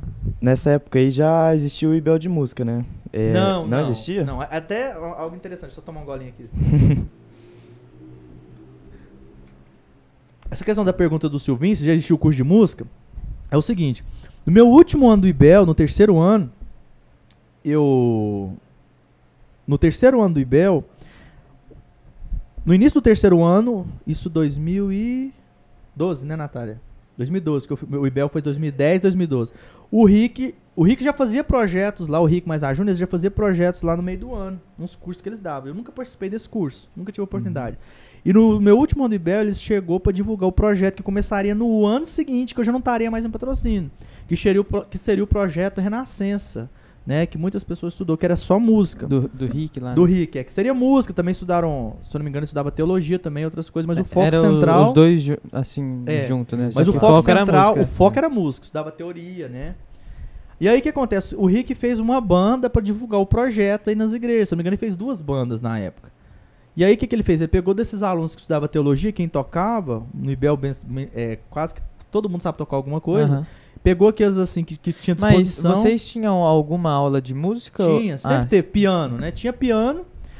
Eu não lembro se tinha violão, mas eu lembro que piano tinha. E Hum. coral. Sempre teve coral. Isso eu acho que desde as, desde as antigas sempre teve coral. É, que minha, minha mãe piano. falava da, da É. aula de música também. É, tem, tem um, uma das matérias é inologia, que era cantar os hinos, aprender a cantar os hinos, né? Certo. Então a gente tinha essa aula com o professor Eliezer, a gente Ah, tinha tem uma matéria de... de hino, Ah, não inologia. sabia. É, participar, aprender a cantar os hinos certo, aprender, porque hino não é fácil de cantar, É. né? É hino é bem difícil, você cantar certinho ali, a linha melódica de um hino é difícil. E a gente tinha o coral também do Ibel, que eu também participei do coral do Ibel, onde divide ali as- os naipes das vozes, né? E aí, o curso, do, o curso que o Rick ia trazer ia abranger mais, porque ia ter, ia ter muita coisa, ia ter aula de baixo, aula de guitarra, aula Ia ser mais piano, focado, né? É, aula de voz, aula de... de, de- de- né? Quase todos os instrumentos, até violino tinha esses outros instrumentos, acho que sopro também tinha, porque eu não fiz o curso. O que, que ele fez? Quando ele chegou nesse último ano, ele chegou para divulgar o projeto. Aí ele pegou alguns que tocavam. Eu lembro que a minha banda que ele montou, essa banda era eu, eu na guitarra. O Rick, o Rick fazia a primeira guitarra, eu, eu fazia a segunda guitarra, cobrindo para ele. Tinha o Ricardo, que tá no Espírito Santo, fazia o contrabaixo, toca muito bem também. Tinha a Ellen, que é a esposa do Carlos, que tocava teclado e cantava também muito bem. Tinha a. Tinha o Eison também que participava. Fugiu a esposa do Eison, a. Daiane. A Daiane também que cantava. Tinha o Lucans que cantava também. Eu lembro que era muita gente que cantava assim. Era, era uma, uma banda assim com, com voz, a gente dividia voz. Tinha o Jefferson na bateria, o Jefinho, que é pastor a Josi também. cantava? Ou não ainda? A Josi também canta. A Josi também. Acho que a Josi cantou um período. Acho que na época a gente tava. Tava indo, eu não lembro, gente, a Josi ia com a gente. Eu lembro que ela era da banda também. Uhum. Eu não sei se eu era da mesma banda, que tinha duas bandas que. Ah, entendi. Pra poder atingir mais lugares, entendeu? E aí tinha. A Josi cantava também. A Josi sempre foi assim. Até acho que a música da nossa sala que a gente gravou, ela que gravou a voz, ela e a Daiane, né? A Josi sempre cantou muito bem, a Josi desde novinha. A Josi, assim, é até interessante. A Josi, a gente não é primo, mas a gente é. Se conhece desde novo porque eu sou primo da, da Luana, que é a secretária Aham. da igreja, de um lado da família, do lado do pai dela. E a a Josi, Josi é e a Josi é do parente outro. do, lado da- do outro lado, do lado da mãe. Então a gente não é, não é da mesma família, Mas era a gente bem próximo, né, assim. junto, né? Até a minha esposa estudou com a Josi quando era pequena, Uhum. lá em Patrocínio, Nélia Amaral. E aí, que, que o Rick fez? O Rick pegou esse curso e o Rick saiu divulgando. O tempo tá dentro do tempo mesmo, galera? Tá. É, aqui é Tranquilo? tranquilo. O, o Rick começou a divulgar esse projeto e foi algo maravilhoso. né? A gente tocou em muitos lugares, a gente tocou em cidades, a gente tocou no presídio. Acho que foi uma das maiores experiências. A gente tocou no presídio patrocínio. O presídio patrocínio é segurança máxima. A gente nem entrou dentro das celas, os presos ficou né, dentro da cela, a gente só ficou ali na, no meio, né? Ali faz tipo um U, assim, as celas, e a gente ficou ali no meio. Entendi. A gente tocou na cela dos homens, no pavilhão, no pavilhão, né? Pavilhão dos homens, pavilhão das mulheres também, a gente cantou e sempre um pregava. E assim, foi algo maravilhoso. A gente canta, eu lembro que a gente foi em Patos de Minas, a gente foi em Coromandel, a gente foi em Araguari, a gente foi em, em patrocínio, fora, fora em patrocínio, os outros lugares que a divulgando, gente divulgando. assim, evangelizando. Divulgando, claro, e sempre que acontecia no final, no final da- desse, desse momento, né, de louvor e adoração, de pregação também, que era um projeto evangelístico. Uhum. o Rick falava, o Rick falava quando era em igrejas, né? Isso só nas igrejas. Ó, vai começar o ano que vem um projeto chamado Projeto Renascença, que vai ter aula de música, tal, tal, tal, tal, tal. E aí, no ano seguinte veio a primeira turma, né, do projeto. Porque, Uhum. Então eu, eu, eu não fiz, pegando a pergunta do Silvinho, eu não participei do curso de música, eu fui apenas um que contribuí na divulgação do projeto. A gente cantou Uhum. também em Lagamar, que eu me lembro. E tinha muitas outras pessoas, às vezes eu esqueço de alguém, mas tinha muitas outras pessoas que participou também. O Leonan, eu lembro também que tocou, outros meninos também. Tinha o Lucas, Lucas Cancela também que participou. Tinha muitas outras pessoas. Eu não lembro de todos, por causa do tempo, assim, que eu já tenho um tempo. Tinha outras pessoas de outras turmas, e aí foi isso. Aí no ano seguinte começou o projeto. Aí quando começou o projeto de música, eu já não estava mais em patrocínio. Foi meu primeiro Uhum. campo, né, que eu fui trabalhar. Mas então, se quando você fosse entrar no IBEL e tivesse o curso de música, você acha que você optaria pelo de evangelista ainda? Ou você trocaria? Eu, não- Hoje eu não sei, eu acho assim, Deus. A gente, nós somos reformados, a gente quer que Deus é soberano, Deus ele tá no controle de tudo, né? Eu acho que eu continuaria no curso de teologia. Eu acho que eu absorveria a música também, estudaria, porque eu acho que mesmo as pessoas que o foco era a teologia, eles também podiam estudar esses outros instrumentos. Uhum. Só que eles não iam não ia formar focado naquilo, né? Hum. Eu acho que eu acho que seria igual. É, é, Porque eu, assim, apesar de eu amar muito instrumento, eu também, mas eu também amo a pregação. Eu amo es- estudar a palavra com as Uhum. pessoas, discipular. E pregar. eu acho que quem formava no de música não tinha o. Não, não é o currículo que fala, é o, o diploma do de teologia completo, Eu, né? eu, não, eu não sei porque eu não. Como eu não Ah, estudei, sim. eu nunca perguntei a Mas se, se eu não me engano, É eu acho que é, di- acho. é diferente É, o diploma, eu acho. que é diferente. E qual que foi o primeiro campo que você trabalhou? Então, aí nesses projetos que a gente foi cantando, cantava num lugar, cantava no outro, cantava num lugar, no outro. Nós fomos cantar na igreja de Araguari. Né? A gente foi cantar na igreja de Araguari. E uma das coisas que chamou muita atenção nessa igreja, que é uma igreja que gostava muito de adoração e música. Foi uma das igrejas É, que a gente vo- foi. vo- Você fala lá que eles tocam os hinos, tudo com a banda é, eles gostavam de muito de música, assim, e é até interessante, assim, que das igrejas que a gente foi, né, a igreja presbiteriana é Benézia, é do pastor Jaime. É uma igreja, assim, que, nossa, assim, você louva, o povo louva mesmo, o povo canta, o povo participa, e lá, se eu não me engano, na época tinha, até na época gente, que eu cheguei tinha dois grupos, depois que a gente foi, tinha mais dois, tinha, chegou até quatro grupos, se eu não me engano, né, Natália? Tinha quatro grupos, então o pessoal é muito. A cidade de Araguari é muito musical. Até vai Uhum. entrar a questão. Foi lá que eu Uhum. estudei música. Lá tem um conservatório muito forte. O conservatório de Araguari, e- o curso lá é o seguinte: é como se fosse uma escola regular normal. Lá, se você entra sem saber tocar nada, você faz oito anos. prezinho. Isso mesmo. De primeira a oitava certo. Então, você estuda oito anos, que é o ensino fundamental. Depois você faz o ensino médio, que é primeiro, segundo, terceiro ano. Nossa. Entendeu? Nossa, que isso, eu não sabia. É, o conservatório lá é assim. Aí o que acontece? É quando você forma, você forma em técnico em música. Seu diploma é reconhecido pelo MEC. Você pode dar aula em qualquer escola de música, E é, conservatório, eu for- onde eu formei. Aí você pode dar aula em qualquer conservatório, escola de música, não faculdade, porque tem que ter a- a- o curso superior, né? Mas dentro de conservatório, escola de música, você pode dar que o diploma é reconhecido pelo MEC. E como você sabia de, de. Assim, você já sabia várias coisas, você então não começou no, no pré Então, é, a- você pulou um, é, aí anos, né? e começou quando? Até de- a história é o seguinte, eu peguei, fui tocar em Araguari, ainda, ainda no meu último ano de Ibel, já casado, né? Eu casei no início do segundo ano do Ibel, né? Até engraçado, eu não falei, mas eu mais a Natália, a gente... Hã? No final, no terceiro ano, eu mais a Natália, a gente começou a namorar, a gente namorou muito rápido, a gente namorou apenas oito meses e casou. Porque eu já tava no final do Ibel, eu falei, ah, eu não quero ir pro campo sozinho, não. E eu já, já orava a Deus, eu tinha, Deus já tinha colocado no meu coração que era, que era a pessoa pra minha vida, né? Eu via nela como... Até ficou uma dica aqui, né? a- Eu vi que a Pamela falou muito sobre casamento, né? Uhum. Eu acho assim uma dica, uma dica legal assim para quem não namora ou, ou procura alguém. Olhe, olhe as qualidades, os defeitos da pessoa, olha como ela é como filho, como filha, né? E uma das coisas assim que me, me cativou na Natália, além dela ser uma, uma pessoa de Deus, uma mulher muito bonita, né? Ela é uma boa filha, então eu achava isso muito legal, do jeito que ela era com os pais, do jeito que ela era com a mãe, né? Até hoje. E aí eu peguei, orei a Deus, Deus confirmou, aí a gente casou no, no, no final do segundo ano, né? E no terceiro ano a gente foi fazer esse projeto com o Rick e eu fui tocar na igreja de Araguari. E eu fiquei apaixonado com a igreja, a questão do, do jeito que eles litavam com a musa. Eu me senti, eu me senti parte daquela igreja. Uhum. Sabe assim, a gente. Porque quem toca aqui sabe, é muito bom quando você chega num lugar e você vai tocar e as pessoas interagem com a gente, canta. É muito ruim quando você vai cantar num lugar e ninguém canta. Fica só olhando. Fica né? só É, fica só olhando, olhando, não adora. nunca- Porque assim, a gente, nós, desde assim, eu tenho esse entendimento, porque eu vim de fora da igreja e vim pra igreja. Nós, eu vejo assim, a gente que toca, a Sabrina canta, os meninos que, que toca, até quem não toca aqui, que tá na igreja e canta também, igual o Silvinho não toca, mas ele, ele canta, ele tá na igreja, ele participa cantando. Nós não somos só músicos, nós somos adoradores. E graças a Deus, desde quando eu comecei pra igreja, eu entendi isso bem. Eu sou um adorador, apesar de eu saber tocar uma guitarra, saber fazer um solo, saber fazer um arranjo, mas eu sou um adorador, né? Uhum. Não sei se você quer falar alguma coisa, cara. Não, era só questão de. Você falou do pessoal ficar assim, sem cantar e tal. Aí, Quando você tá ali, você tá conduzindo o louvor, né? Então você olha pras pessoas, elas estão sem fazer nada, assim, é a parte que você. É, a gente só tá puxando a igreja a adorar. Uhum. Porque às vezes tem gente que pode pensar assim, ah, adoração, a gente vai lá, eu vou lá pra ver a Sabrina cantar, vou lá pra ver a Natália. Não, não, não. A gente tá ali, o grupo tá na frente chamando a igreja pra adoração, né? Se você for ler na Bíblia, o primeiro, o primeiro momento ali que a gente, a, a, a música sempre fala da, a Bíblia sempre fala da música, né? Eu troquei. A Bíblia sempre fala da música. O primeiro homem que a Bíblia fala da música é um homem chamado Jubal, lá em Gênesis.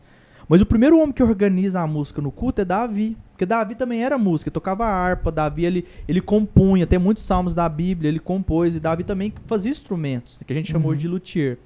E quando você lê no livro ali do, da Bíblia, quando fala a história dos reis, primeiro reis, Samuel, crônicas, e quando conta a história, Davi é aquele que organizou a música no culto. Cantores, músicos.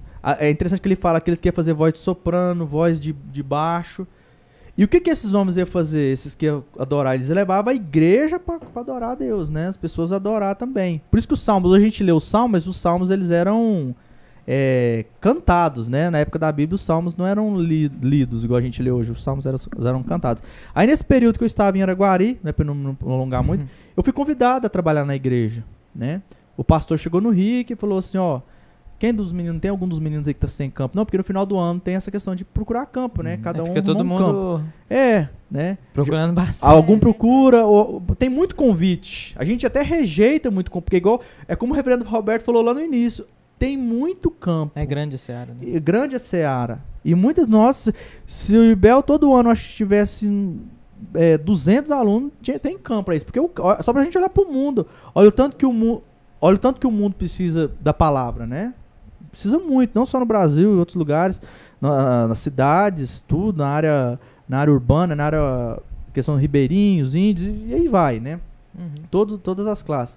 E aí, o Rick falou, ó, é, a maioria dos meninos já confirmou o campo, eu tava com dois convites na época, é, e aí falou, tem o Thiaguinho, tem os meninos, tenta conversar, e eu lembro que na, deu a, assim, entre as propostas de Deus, deu sentar na mesma mesa que o pastor Jaime. E eu já tinha até convite de outras duas, duas igrejas, até eu tava, ia fechar com uma dessas para poder servir a Deus naquele lugar. Aí o pastor já me conversando, tal, eu quero, eu precisando de um rapaz para mexer com música, eu quero fazer um projeto de música E aqui, você se aula, identificou, né? Assim, dar aula de violão, quero abrir uma escola de música aqui, tal, tal, tal. E aí Deus foi confirmando, e eu fui para lá. E foi um período bom ali em Araguari. Eu fiquei no todo quatro anos. Eu mudei para lá no primeiro ano. A gente tinha programa de rádio, a gente tinha escolinha de futebol, que a gente antes lia a Bíblia, orava com a galerinha, depois ia jogar bola. O pastor Jame é um grande amante de futebol, joga muito bem futebol, o pastor Jame, ele, o filho dele. Né, ele já jogou em time quando era mais novo e a gente fazia um futebol, me treinava com eles, ensinava né, do nosso jeito lá, a bater uma falta, bater um pênalti, como cobrar um lateral, né? Que às vezes os meninos chegavam em campo, o Arthur, que é jogador, ia bater lateral no campo com o pé, né? Ele, Não, campo é com a mão, joga assim e tal. E a gente usava uma ferramenta para evangelizar, para pregar a palavra. Dava aula de violão também. Antes a gente fazia oração, pregava a palavra. Tudo que a gente fazia era foco evangelístico. E nesse período que eu trabalhei em Araguari, eu também trabalhei em Dianópolis, que é perto de Araguari. Por volta de 60 quilômetros, né, Natália? De Araguari. Eu, eu toda semana eu ia duas vezes tomar conta dessa congregação, que é na roça, na área rural. E aí o que, que eu fazia? Eu tanto ia em, Dia- em- trabalhava em Araguari, em Indianópolis, na cidade e nessa área rural também. Na área rural tinha uma, uma pequena congregação, como se fosse a Betel, Ebenezer. E na cidade a gente tinha um ponto de pregação. Na cidade não tinha igreja. Até engraçado, né? A cidade não tinha igreja e na roça tinha. Os irmãos da roça fizeram uma igreja. Tinha É muitas diferente, famílias. Tinha muitas famílias. É, até chamado é, congregação Olhos d'Água, né? A região ali. É, indo pra Uberlândia. E ali, as famílias ali que moravam ali perto, ficavam reunindo num, num barracão. Aí eles resolveram, ah, vamos fazer uma igreja pra gente reunir? Eles Uhum. Fizeram, né? Um dos irmãos cedeu o local e fizeram ali a igreja. Tem até hoje lá uns irmãos muito queridos da gente ali de Indianópolis. E a gente tinha um ponto de pregação numa casa em Indianópolis. A gente reunia um dia assim, um- uma semana assim, uma semana não, na casa dos irmãos lá em Indianópolis. E nesse período, no primeiro ano que eu tava em Araguari, a Natália, a, gente, a Natália foi grávida. Eu ia falar, a gente foi grávida, né? a Natália foi grávida para Araguari. E quando ela ganhou a Helena, em 2013, a Natália teve um problema muito sério de saúde. Né? Se não me engano, depois de quatro dias, cinco dias que a Natália ganhou a Helena, a Natália deu trombose nas duas pernas, né? Pra quem não sabe, trombose é um problema que dá na circulação da pessoa, Uhum. né? Não chega sangue, né? É, é, não chega sangue, é um trombo que entope a veia, e dependendo do caso, mata. Quando, só, quando vem pro pulmão ou por a, ca- pra, pra cabeça, pro cérebro, mata a pessoa, né? Que é chamado de embolia cerebral ou embolia pulmonar. Antigamente até amputava, dependendo das pessoas tinha que amputar. E a Natália ficou internada muitos dias né, no hospital de patrocínio. Foi uma, uma situação difícil, né? Isso já no final do ano, isso em, no meio do ano, né, Natália? Junho. E aí depois que a Natália aconteceu isso, a Natália nem pôde amamentar a Helena, por causa que ela tomou muita injeção, ela tomava muito remédio, injeção na barriga mesmo que ela tomava, uma medicação, até interessante isso, por que, ela tomava na barriga? Para que os trombos da trombose que ela deu nas duas pernas não subissem nem pro pulmão e nem fosse pra cabeça, né? Pra- E ali, como ela tomou muita medicação, ela não pôde nem amamentar a Helena, para não passar pro leite, né? E aí a Helena, no início, a Helena, até as primeiras noites, ela dormiu só comigo, e eu, eu marinheiro de primeira viagem, pai de primeira viagem, com 20 e poucos anos, eu tava com 23 anos, né? E aí, é, ela dormia comigo, ela também dormiu, eu dormia um dia na minha, às vezes na minha sogra, minha sogra me ajudar, que tinha mais experiência, minha mãe, e foi um momento difícil, a Natália ficou internada muitos dias, né, por causa disso. E aí, quando a Natália voltou, a gente voltou para Guari, quando ela melhorou, isso ela ficou internada em patrocínio. Foi muito tempo? Você ficou internada uns 15 dias, Natália? Antes da trombose, eu fiquei internada com infecção de urina. Três dias. Aí eu saí do hospital, fiquei quatro dias em casa, depois eu voltei. Na trombose, fiquei mais 15. Mais 15 dias, Ah, no todo então. deu quase 20 Depois. dias. Fiquei 22, pelo que É. falou. meses, Eu não podia viajar. É porque é o seguinte, Entendi. igual, é, a gente morava em Araguari, ela veio ficar em patrocínio por quê? Porque a minha família tava lá e a família dela, era mais fácil pra cuidar, né? Lá em, Patro- lá em Araguari eu tava sozinho, era só De eu e ela. visita, Tinha os irmãos- É, tinha os irmãos da igreja, mas assim, nesse momento a, a, a A mulher, a mulher tá quer estar perto perto da é mãe, pra mãe né? ajudar a A curar o família é umbiguinho do neném, nesse né? Uhum. Pra mãe ajudar. E aí ela, é, nesse período quando a gente eh, passou esse processo, ela curou, graças a Deus, muitos irmãos oraram por ela, né? Ela melhorou. Até graças a Deus até eu já não tem nenhuma sequela de- desse problema. Até recentemente ela, ela continua tratando, ela continua indo no médico pra ver sempre a circulação, ela cuida, ela toma medicação para porque a pessoa que dá esse problema é um problema na circulação, né? E tem que tomar um remédio para poder ajudar o sangue a coagular, ter uma coagulação boa, né, normal. Aí nesse período a gente voltou para Guari e ela entrou num processo de depressão muito forte. Por causa do trauma dela. Então, até a médica, depois, quando ela foi na psicóloga, a psicóloga explicou. Ela não deu o trauma no problema. mas ela foi o pós, né? Quando ela voltou, ela começou a ficar muito depressiva, chorar muito, ela não, não tava bem lá. E aí eu, eu conversei com o pastor lá, o pastor, pastor Jaime, tá muito difícil aqui com ela. Tinha dia que às vezes eu saía pra visitar, chegava em casa, a neném chorando e ela chorando. E a neném toda com cocô e tal, e aí eu tinha que trocar, e tava difícil pra mim. Eu falei, ó, deixa eu tratar da minha esposa, que em primeiro lugar, o meu primeiro ministério é a minha família, né? Dentro de É casa, né? É, meu primeiro ministério para cada um de nós é a nossa casa. Aí foi aí que você decidiu voltar pra Foi patrocínio. aí que eu voltei para patrocínio. Conversei com o pastor lá, o pastor Jaime, que é um amigo, amiguíssimo nosso, além de ter trabalhado um grande amigo, a gente conversa até hoje, uma pessoa muito querida. Foi aí que eu voltei para patrocínio, conversei com o Fernando Roberto. Aí quando eu voltei para patrocínio no primeiro, no primeiro momento, é, já, os campos já tinham fechado, não tinha trabalho assim para mim poder trabalhar. Aí no primeiro momento eu comecei a trabalhar num serviço normal, né? Entre as, Salgado, né? Nesse tempo eu fui trabalhar numa madeireira. Salgado foi na época do Ibel. Eu na época do Ibel vendia salgado. Ah, eu- eu achava que você vendia sal... com a sua mãe, não era? É, Eu eu, eu, assim, eu era- vendia, eu vendia esporadicamente nessa época. eu- nessa época que eu até vendia pro seu pai, minha mãe que vendia, eu só buscava pra ele. Ah, tá, entendi. Minha Mas é mãe- que eu lembro que você falou também. é, que porque eu, seu pai gostava muito nela do, dos Uhum. salgados da minha mãe, eu, eu só levava pra ele, eu já não Entendi. vendia mais. Ô, Aí- Thiaguinho, acho que vamos passar por uma das perguntas aqui. Deixa ele terminar. Você quer fazer? Tem muitas perguntas aí ou não? Tem um pouquinho aqui. Que já tá. Você tem que tocar também, então já. Mas. Conclui o que, que você É. ia O que que falar. eu tava falando? O que eu É, tava falando? você- Tava em patrocínio. Não, e Patrocínio. deixa eu só fechar o que acontece. Aí peguei e voltei pra patrocínio. Em patrocínio eu peguei e comecei a trabalhar na Constantino. Foi lá que eu, eu trabalhei primeiro um- um- alguns meses em serviço regular como vendedor. Trabalhei numa madeireira vendendo madeira. Fiquei lá apenas que são uns, uns seis meses, né, Natália? Cinco meses. O Reverendo Roberto já me chamou pra trabalhar. Foi aí que eu conheci o seu pai. Vocês Comecei a trabalhar com o seu junto, pai. né? Nós trabalhamos junto um ano, um ano e oito meses, mais ou menos, um ano, e- um ano e meio. Aí a gente visitava junto, eu fazia Uhum. programa de rádio, auxiliava nas congregações. Até nesse tempo que eu estava trabalhando nesse trabalho é, na- de vendedor, todo final de semana eu ajudava na igreja. Pregava nas congregações, É, eu- eu- de lembro. carro, né? Cantava no louvor, tocava. Depois eu fiquei integral de novo no Constantino, né? Integral. Aí eu trabalhei, ajudava, tudo. Aí o que acontece? Teve o convite para voltar de novo para a mesma igreja, porque o pastor, esse pastor que eu trabalhei a primeira vez, o E Jânio, já tinha tratado, né, sua esposa? é, tinha tratado, ela estava bem, graças a Deus. Esse pastor que eu trabalhei, o Jaime, ele deu um problema de saúde nessa época, muito, um problema muito difícil, que atacava os nervos da face, é, a fala, a vista. E tava muito difícil para ele. Eu, eu conversei com o Reverendo Roberto, ele também acho que conversou com o Reverendo Roberto, eu voltei para Araguari. Fiquei mais três anos em Araguari. né? E nesse período que eu estudei música. Eu entrei no conservatório, aí entra a pergunta, Sabrina, como que você entrou lá que você já tocava, né? Então, a- quando a pessoa já toca, existe uma prova chamada prova de nivelamento. Você não começa do zero. Você faz uma prova para ver o seu nível. Então, como eu já tinha, uma- já tinha um conhecimento bom de, de teoria, assim, e que eu sempre fui muito gostei muito de estudar música, mesmo autodidata, eu comprava revista, estudava livro, pegava emprestado com os amigos. E eu também no eu aprendi a ler partitura. Eu fiz a prova de nivelamento, eles me mandou já lá pro, pro ensino. Eu, eu pulei oito anos, eu já saí lá no técnico. Eu saí no, no primeiro ano do técnico, não é a minha prova. Era uma prova escrita. Você tinha que fazer uma prova escrita depois uma prova de instrumento. Eles te mandavam uma música, tinha uma semana pra estudar aquela música e tocar lá. Aí, graças a Deus, eu passei, entrei, estudei três anos, formei música. Você, você né? entrou com o objetivo de dar aula? Não, Foi- entrei com o objetivo de, de formar pra ter o diploma. Bateu de bom, Pra, mas. pra, pra mim, é- pra mim, aperfeiçoar mais, pra Uhum. poder servir Deus melhor. e assim, né? até antes você tinha passado por uma situação de ter que voltar a trabalhar sem ser, tipo, na, é, assim, na área, né? na área É. do IBE, É. no ministério ali. E aí você foi pra madeireira, né? Então é uma, é uma, uma garantia. É, né? essas- acho que você até lembra, do lado de cima da igreja que tinha na esquina ali. E aí, nesse período, eu, eu,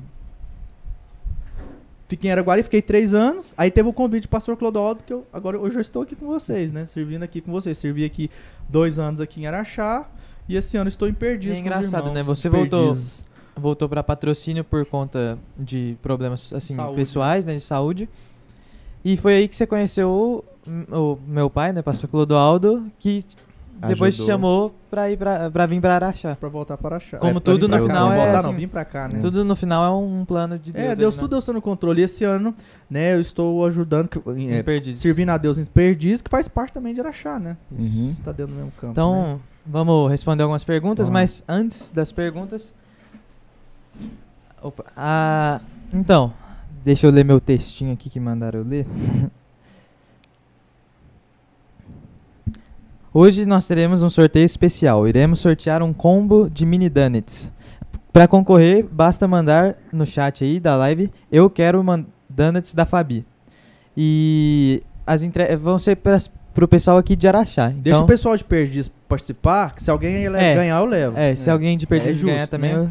eu- Eu levo pra eles. é verdade. Vamos participar aí, Perdiz. Então manda aí no chat eu quero donuts da Fabi. E aí o, o Marcos vai, vai, sorte, vai sortear e vai mandar pra gente, o ganhador. E a gente vai anunciar aqui. Você falou. Isso, no final da live. Enquanto isso, a gente vai respondendo as perguntas que mandaram aí no chat pro Thiago. Então divulga aí também o sorteio e compartilha a live.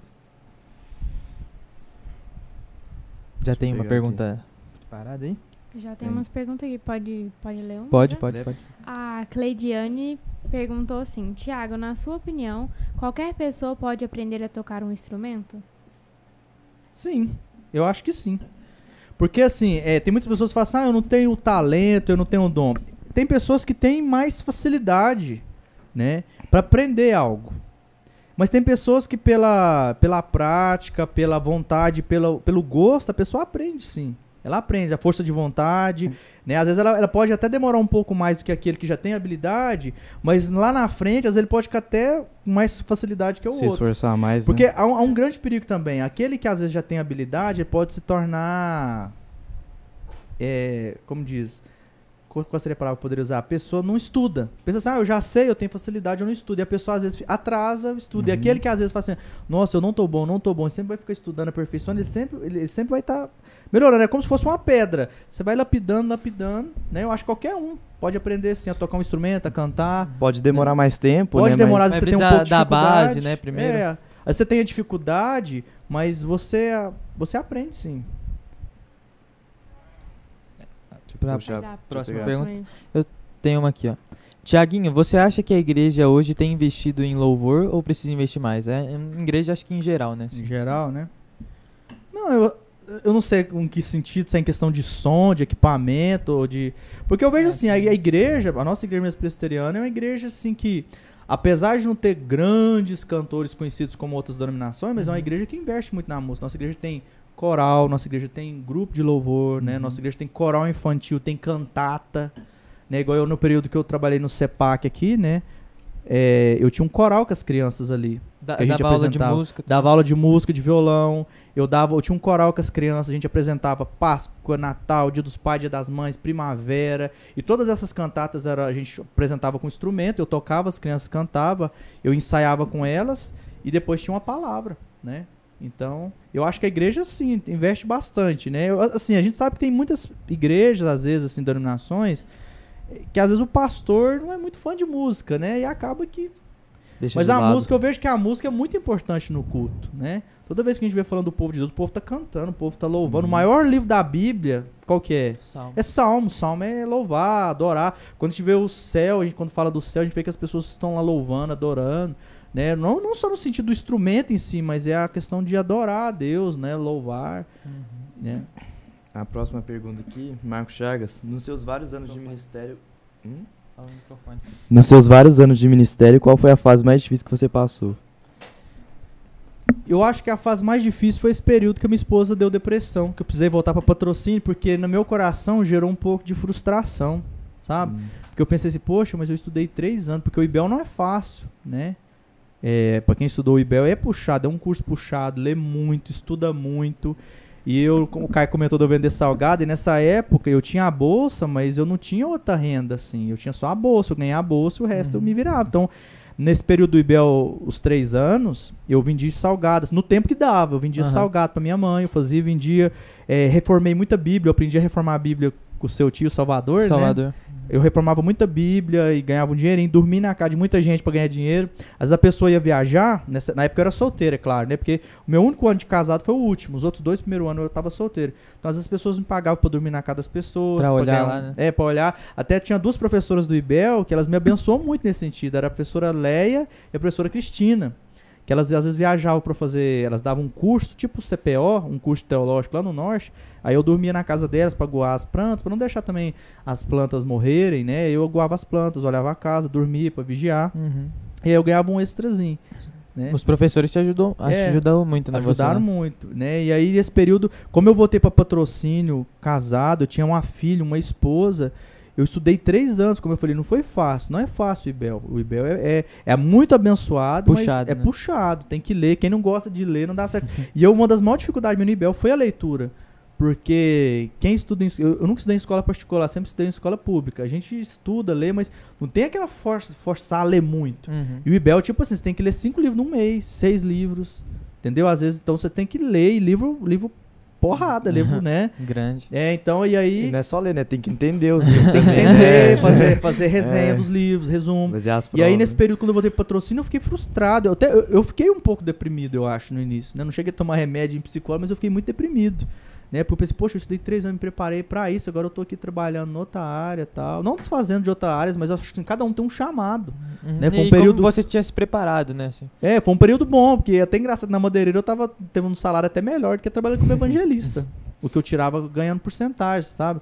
Só que eu sabia que não era aquele que Deus me chamou. Deus me chamou pra pregar a palavra. Aí depois voltou e hoje eu tô aí Você se sentiu meio perdido nesse Totalmente, período? Totalmente. A gente fica perdido, porque, tipo assim, é uma coisa você pegar um cara que é médico, pôr ele pra ser mecânico.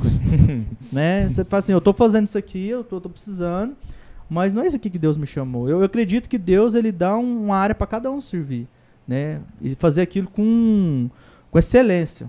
O médico é com excelência, aquele que é advogado, faça aquilo com excelência. A Bíblia mesmo fala, tudo que você fazer, faça com amor, né? Como para, como para o Senhor. Se for ser um médico, escolha ser um médico para abençoar vidas. Não olha só o, o tanto que você vai ganhar.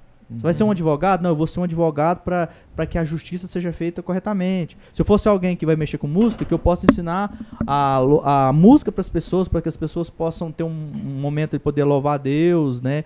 E poder desfrutar dessa arte. Eu acho, eu penso assim, esse momento para mim foi um momento mais é, difícil. Mas graças a Deus consegui, com a graça de Deus, passar, né? O- Já foi. A gente já até falou um pouco sobre, mas o Marcos Chagas perguntou como que foi o seu chamado. Mas acho que a gente já... Um- Uma curiosidade que eu tenho, tipo, Então. vários evangelistas que passou aqui, pastor, falou que pessoas viam que a pessoa tinha chamado pro, pra ser evangelista, pra ser pastor. Aconteceu isso com você também? Tipo, alguém falou pra você, tipo... Então, o meu evangelista, quando eu já comecei a, a ter essas. é, pregar, às vezes ele falava, comentava de Bel, mas eu não. É, você- não- você falou que não achava não, que era pra não, você. não, né? não é pra mim isso não. Eu assim, eu via você falando, não, não, isso não é pra mim não. Eu não via, eu não me via. Mas no dia que Deus me tocou verdadeiramente assim, a chamada, porque eu creio que o ministério, acho que todo mundo tem isso, todo, to- todas as pessoas que verdadeiramente Uhum. são obreiros têm um chamado, né?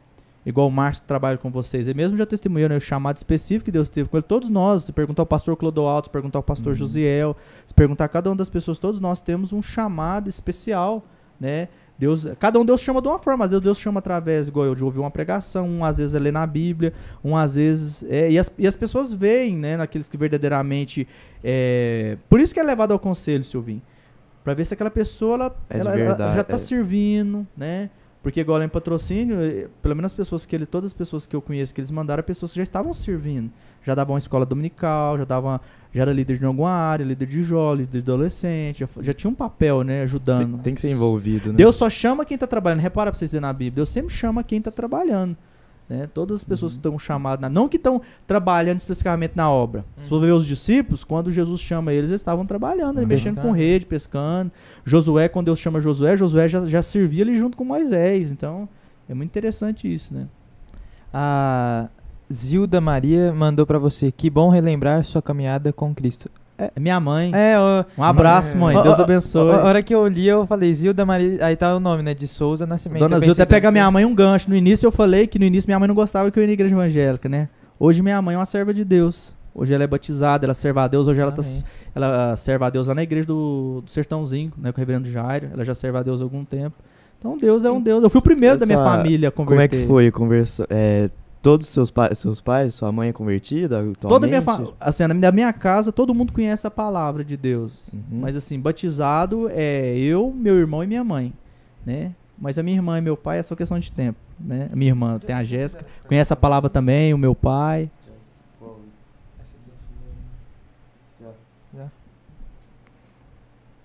Quer passar pra música agora? Não, tranquilo. vocês Vamos. esperam, vocês. Não, tem um comentário so- sobre a música. A mãe do Silvinho perguntou se você conhece a música Doce Nome e se sim pediu um, peda um pedacinho pra ela. Doce nome? Doce É, nome. falar? Conheço. Aí, mas depois você pode tocar a que você preparou também. Deixa eu ver um Se a Natália quiser cantar também. Fica pra próxima. Deixa eu levantar aqui. Isso. Tá saindo aí, né? Violão também? Só de ouvir sua voz. Deixa eu subir o tom, tá baixo. Só de ouvir tua voz e sentir teu calor.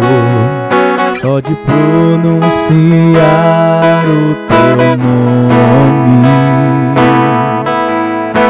os meus medos se vão, minha dor, meu sofrer, de pasto inundas meu ser. Jesus, que doce nome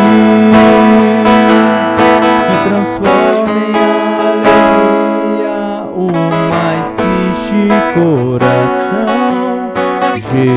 Jesus, só o teu nome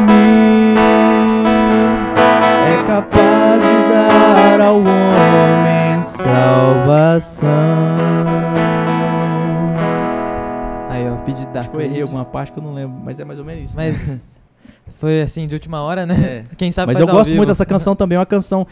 Ela marcou muito o início da minha caminhada com Jesus. Eu lembro que na igreja a gente cantava muito essa, igreja, eh, essa canção, né, na igreja. Eu lembro de pequenininho, minha mãe ouvia. É, É, eu lembro de pequenininho ouvir essa, essa música. canção é É, muito minha linda. mãe. Se o Arthur leu aqui o comentário, a Cleide falou que é a música de conversão. Ó, né? muito lindo. Pode. É como eu disse, né? Cada um tem uma experiência diferente, né? Às vezes tem pessoas que, que conversam ouvindo um louvor, ouvindo É, uma semana pregação, passada a Cleide ouvindo- falou do, dos amigos, né? É. Que é importante também. De diferentes formas aí. Interessante que é, tem pessoas que conversam ouvindo uma, uma, uma peça. Lá em Patrocínio tinha um grupo, um pessoal Pantomima, de uma igreja. né? É, fazia, fazia projeto na praça, assim, a praça cheia de gente, uns bebendo, fumando, usando drogas, chegava assim do nada, sem falar nada, e começava a fazer uma peça. E tem um testemunho de pessoas que às vezes, né? O Marcos mesmo fazia um trabalho muito Projeto bonito, Ovelhas, né? né? O Ovelhas na praça. E ali no, na pra, a praça onde ele fazia era uma praça que tinha galera ali que uns usava droga, bebia e. Deus abençoa muito, né? E você tinha preparado outra música também, Vocês né? fazer mais alguma pergunta? Não, vamos esperar pra ver o. Se, Sorteio. apare... é, se aparecer mais alguma pergunta, a gente faz. E também o sorteio no final. Vocês querem escolher alguma? Eu posso cantar? Qualquer uma? Ah, Fica à se vontade. você Não, quiser. fica à vontade. Pode? Vamos- Que você quiser.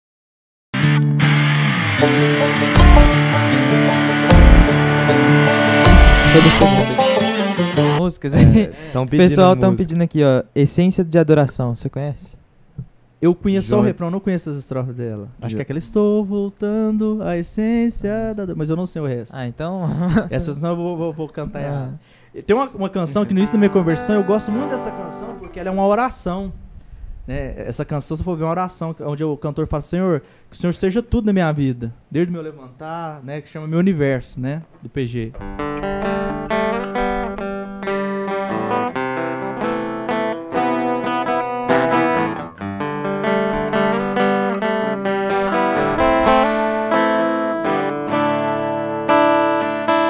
sejas meu universo. Não quero dar-te só um pouco do meu tempo.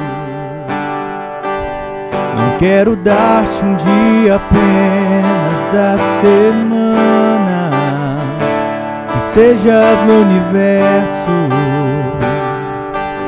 Não quero dar-te as palavras como gotas. Quero que saia um dilúvio de bênçãos da minha boca. Que sejas meu universo. Que sejas tudo que sinto e o que penso. Que de manhã seja o primeiro pensamento e a luz em minha janela. Sejas meu universo. enchas cada um dos meus pensamentos. Que a tua presença e o teu poder seja o alimento. Jesus, este é o meu desejo. Que sejas meu universo. Não quero dar-te só uma parte dos meus anos. Te quero dono do meu tempo dos meus planos. Que sejas meu universo. Não quero a minha vontade, quero agradar-te. E cada sonho que há em mim, quero entregar-te. Que sejas meu universo, que sejas tudo que sinto e o que penso.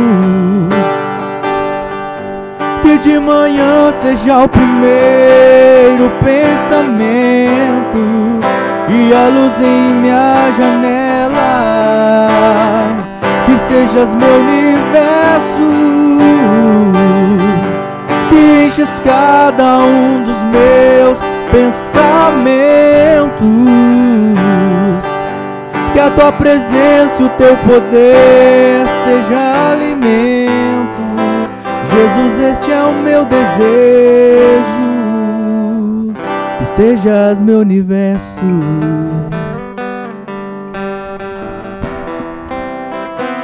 Que sejas meu universo.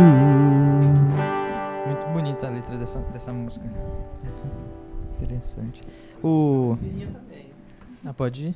Depois a gente vai comer a sobremesa aqui também, da Danice da Fabi também. É, o Stanley mandou aqui também, falou que o curso de música foi em 2012 que começou. 2012, isso aí. Um É. abraço, Stanley. Stanley é uma referência aí, né? Eu lembro quando eu comecei na igreja, eu, eu pensava comigo, não, eu, eu quero ficar, eu quero cantar igual o Stanley, eu quero tocar igual o Stanley, né? O Stanley é uma benção aí. E ma- ele também Trabalha na Igreja um Central. Deus abençoe, Tiaguinho. Amém. O Stanley serve hoje na igreja da Central, né? Toma conta da música lá, né? É. Ele tava com a UPA também, não tava? é, acho que cuida da UPA também. É. O, Canta tem, tem gente pedindo Stanley, pra abençoado. marcar já uma, uma segunda vez aqui com você. Amém. Então queria agradecer também você ter aceitado o convite, foi muito bom aqui. E é isso. Alguém quer falar alguma coisa? A gente vai falar do sorteio, né? Mas Acho algum que é, dos dois? Por enquanto é isso. Obrigado, Thiago. Valeu. Posso cantar mais um? Mas essa eu queria que vocês cantassem comigo. Pode. Que se escolhesse o Kai canta, o Silvinho também canta, a Sabrina aqui que canta. Vamos escolher um aqui que vocês cantam, pra vocês participar também, né? Peguei vocês de surpresa. Ué, pode sugerir então. Qual uma que vocês cantam aí? Deixa eu pensar aqui. Como é que é?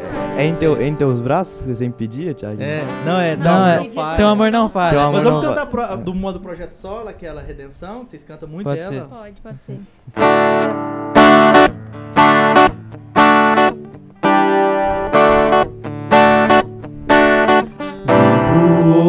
Hoje estou aqui, pois ele decidiu me amar. Então eu posso livre andar. O seu sangue sobre mim me comprou, me restaurou. E sem culpa então me tornou. O passado já não mais tem poder, pois novo sou. Nele vou viver, posso amar. Toda morte e o sofrer não me assustarão jamais, pois foi Ele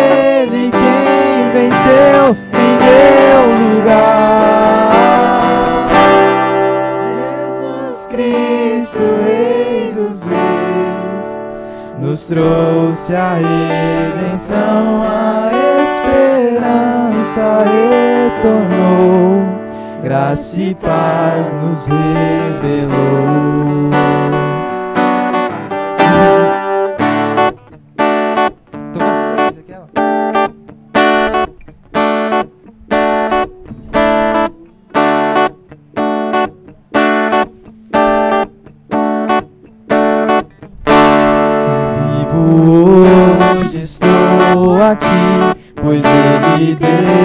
Decidiu me amar. E então eu posso livre andar. O seu sangue sobre mim me comprou, me restaurou e sem culpa então me tornou.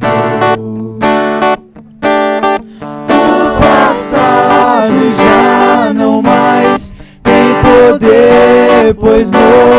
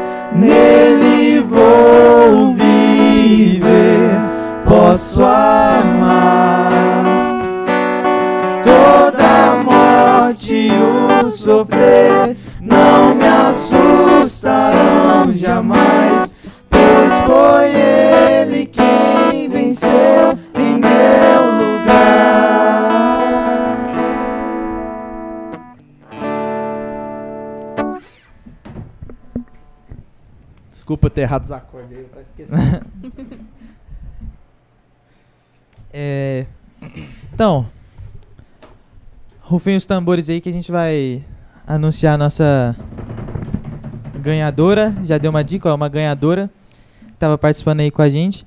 E semana passada ela mandou um brinde pra gente e essa semana foi escolhida pra ganhar os A mini gente vai dar donuts. um brinde pra ela. É.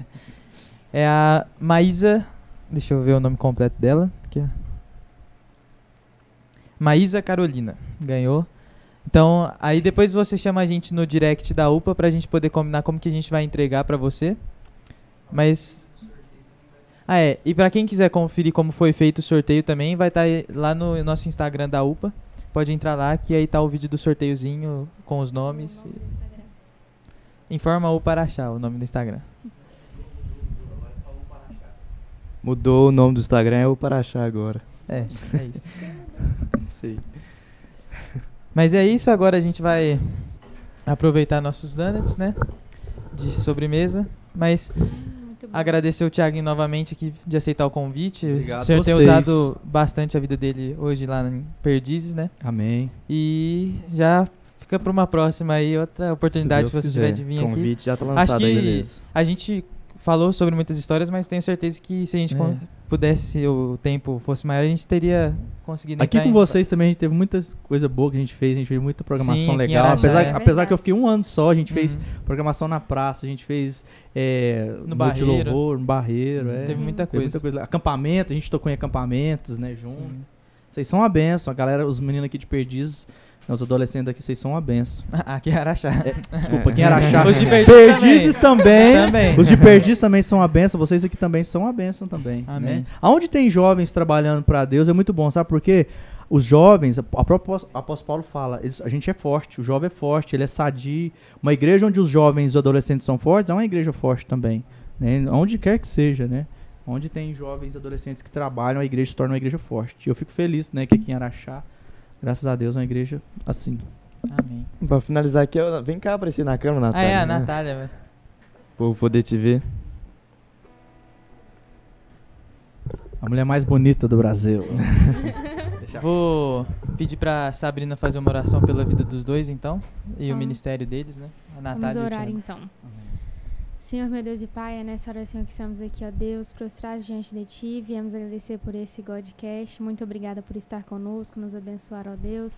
Peço estar abençoando a vida da Natália e do Tiaguinho, que o Senhor está com eles, ó Deus, abençoando o ministério do Tiaguinho, abençoando também a Helena, que o Senhor esteja com essa família, ó Deus. Esses servos do Senhor, ó Deus, que a vida deles é para Ti, é para Te servir, ó Pai. Esteja conosco, continue nos abençoando. É a oração que eu faço em nome do Senhor Jesus. Amém. Amém. Amém. Amém. Amém. Então, é isso. Semana que vem, segunda, a gente vai estar aqui de novo com algum convidado que a gente ainda vai anunciar para vocês. A gente, é, o podcast também vai estar disponível no Spotify daqui a alguns dias.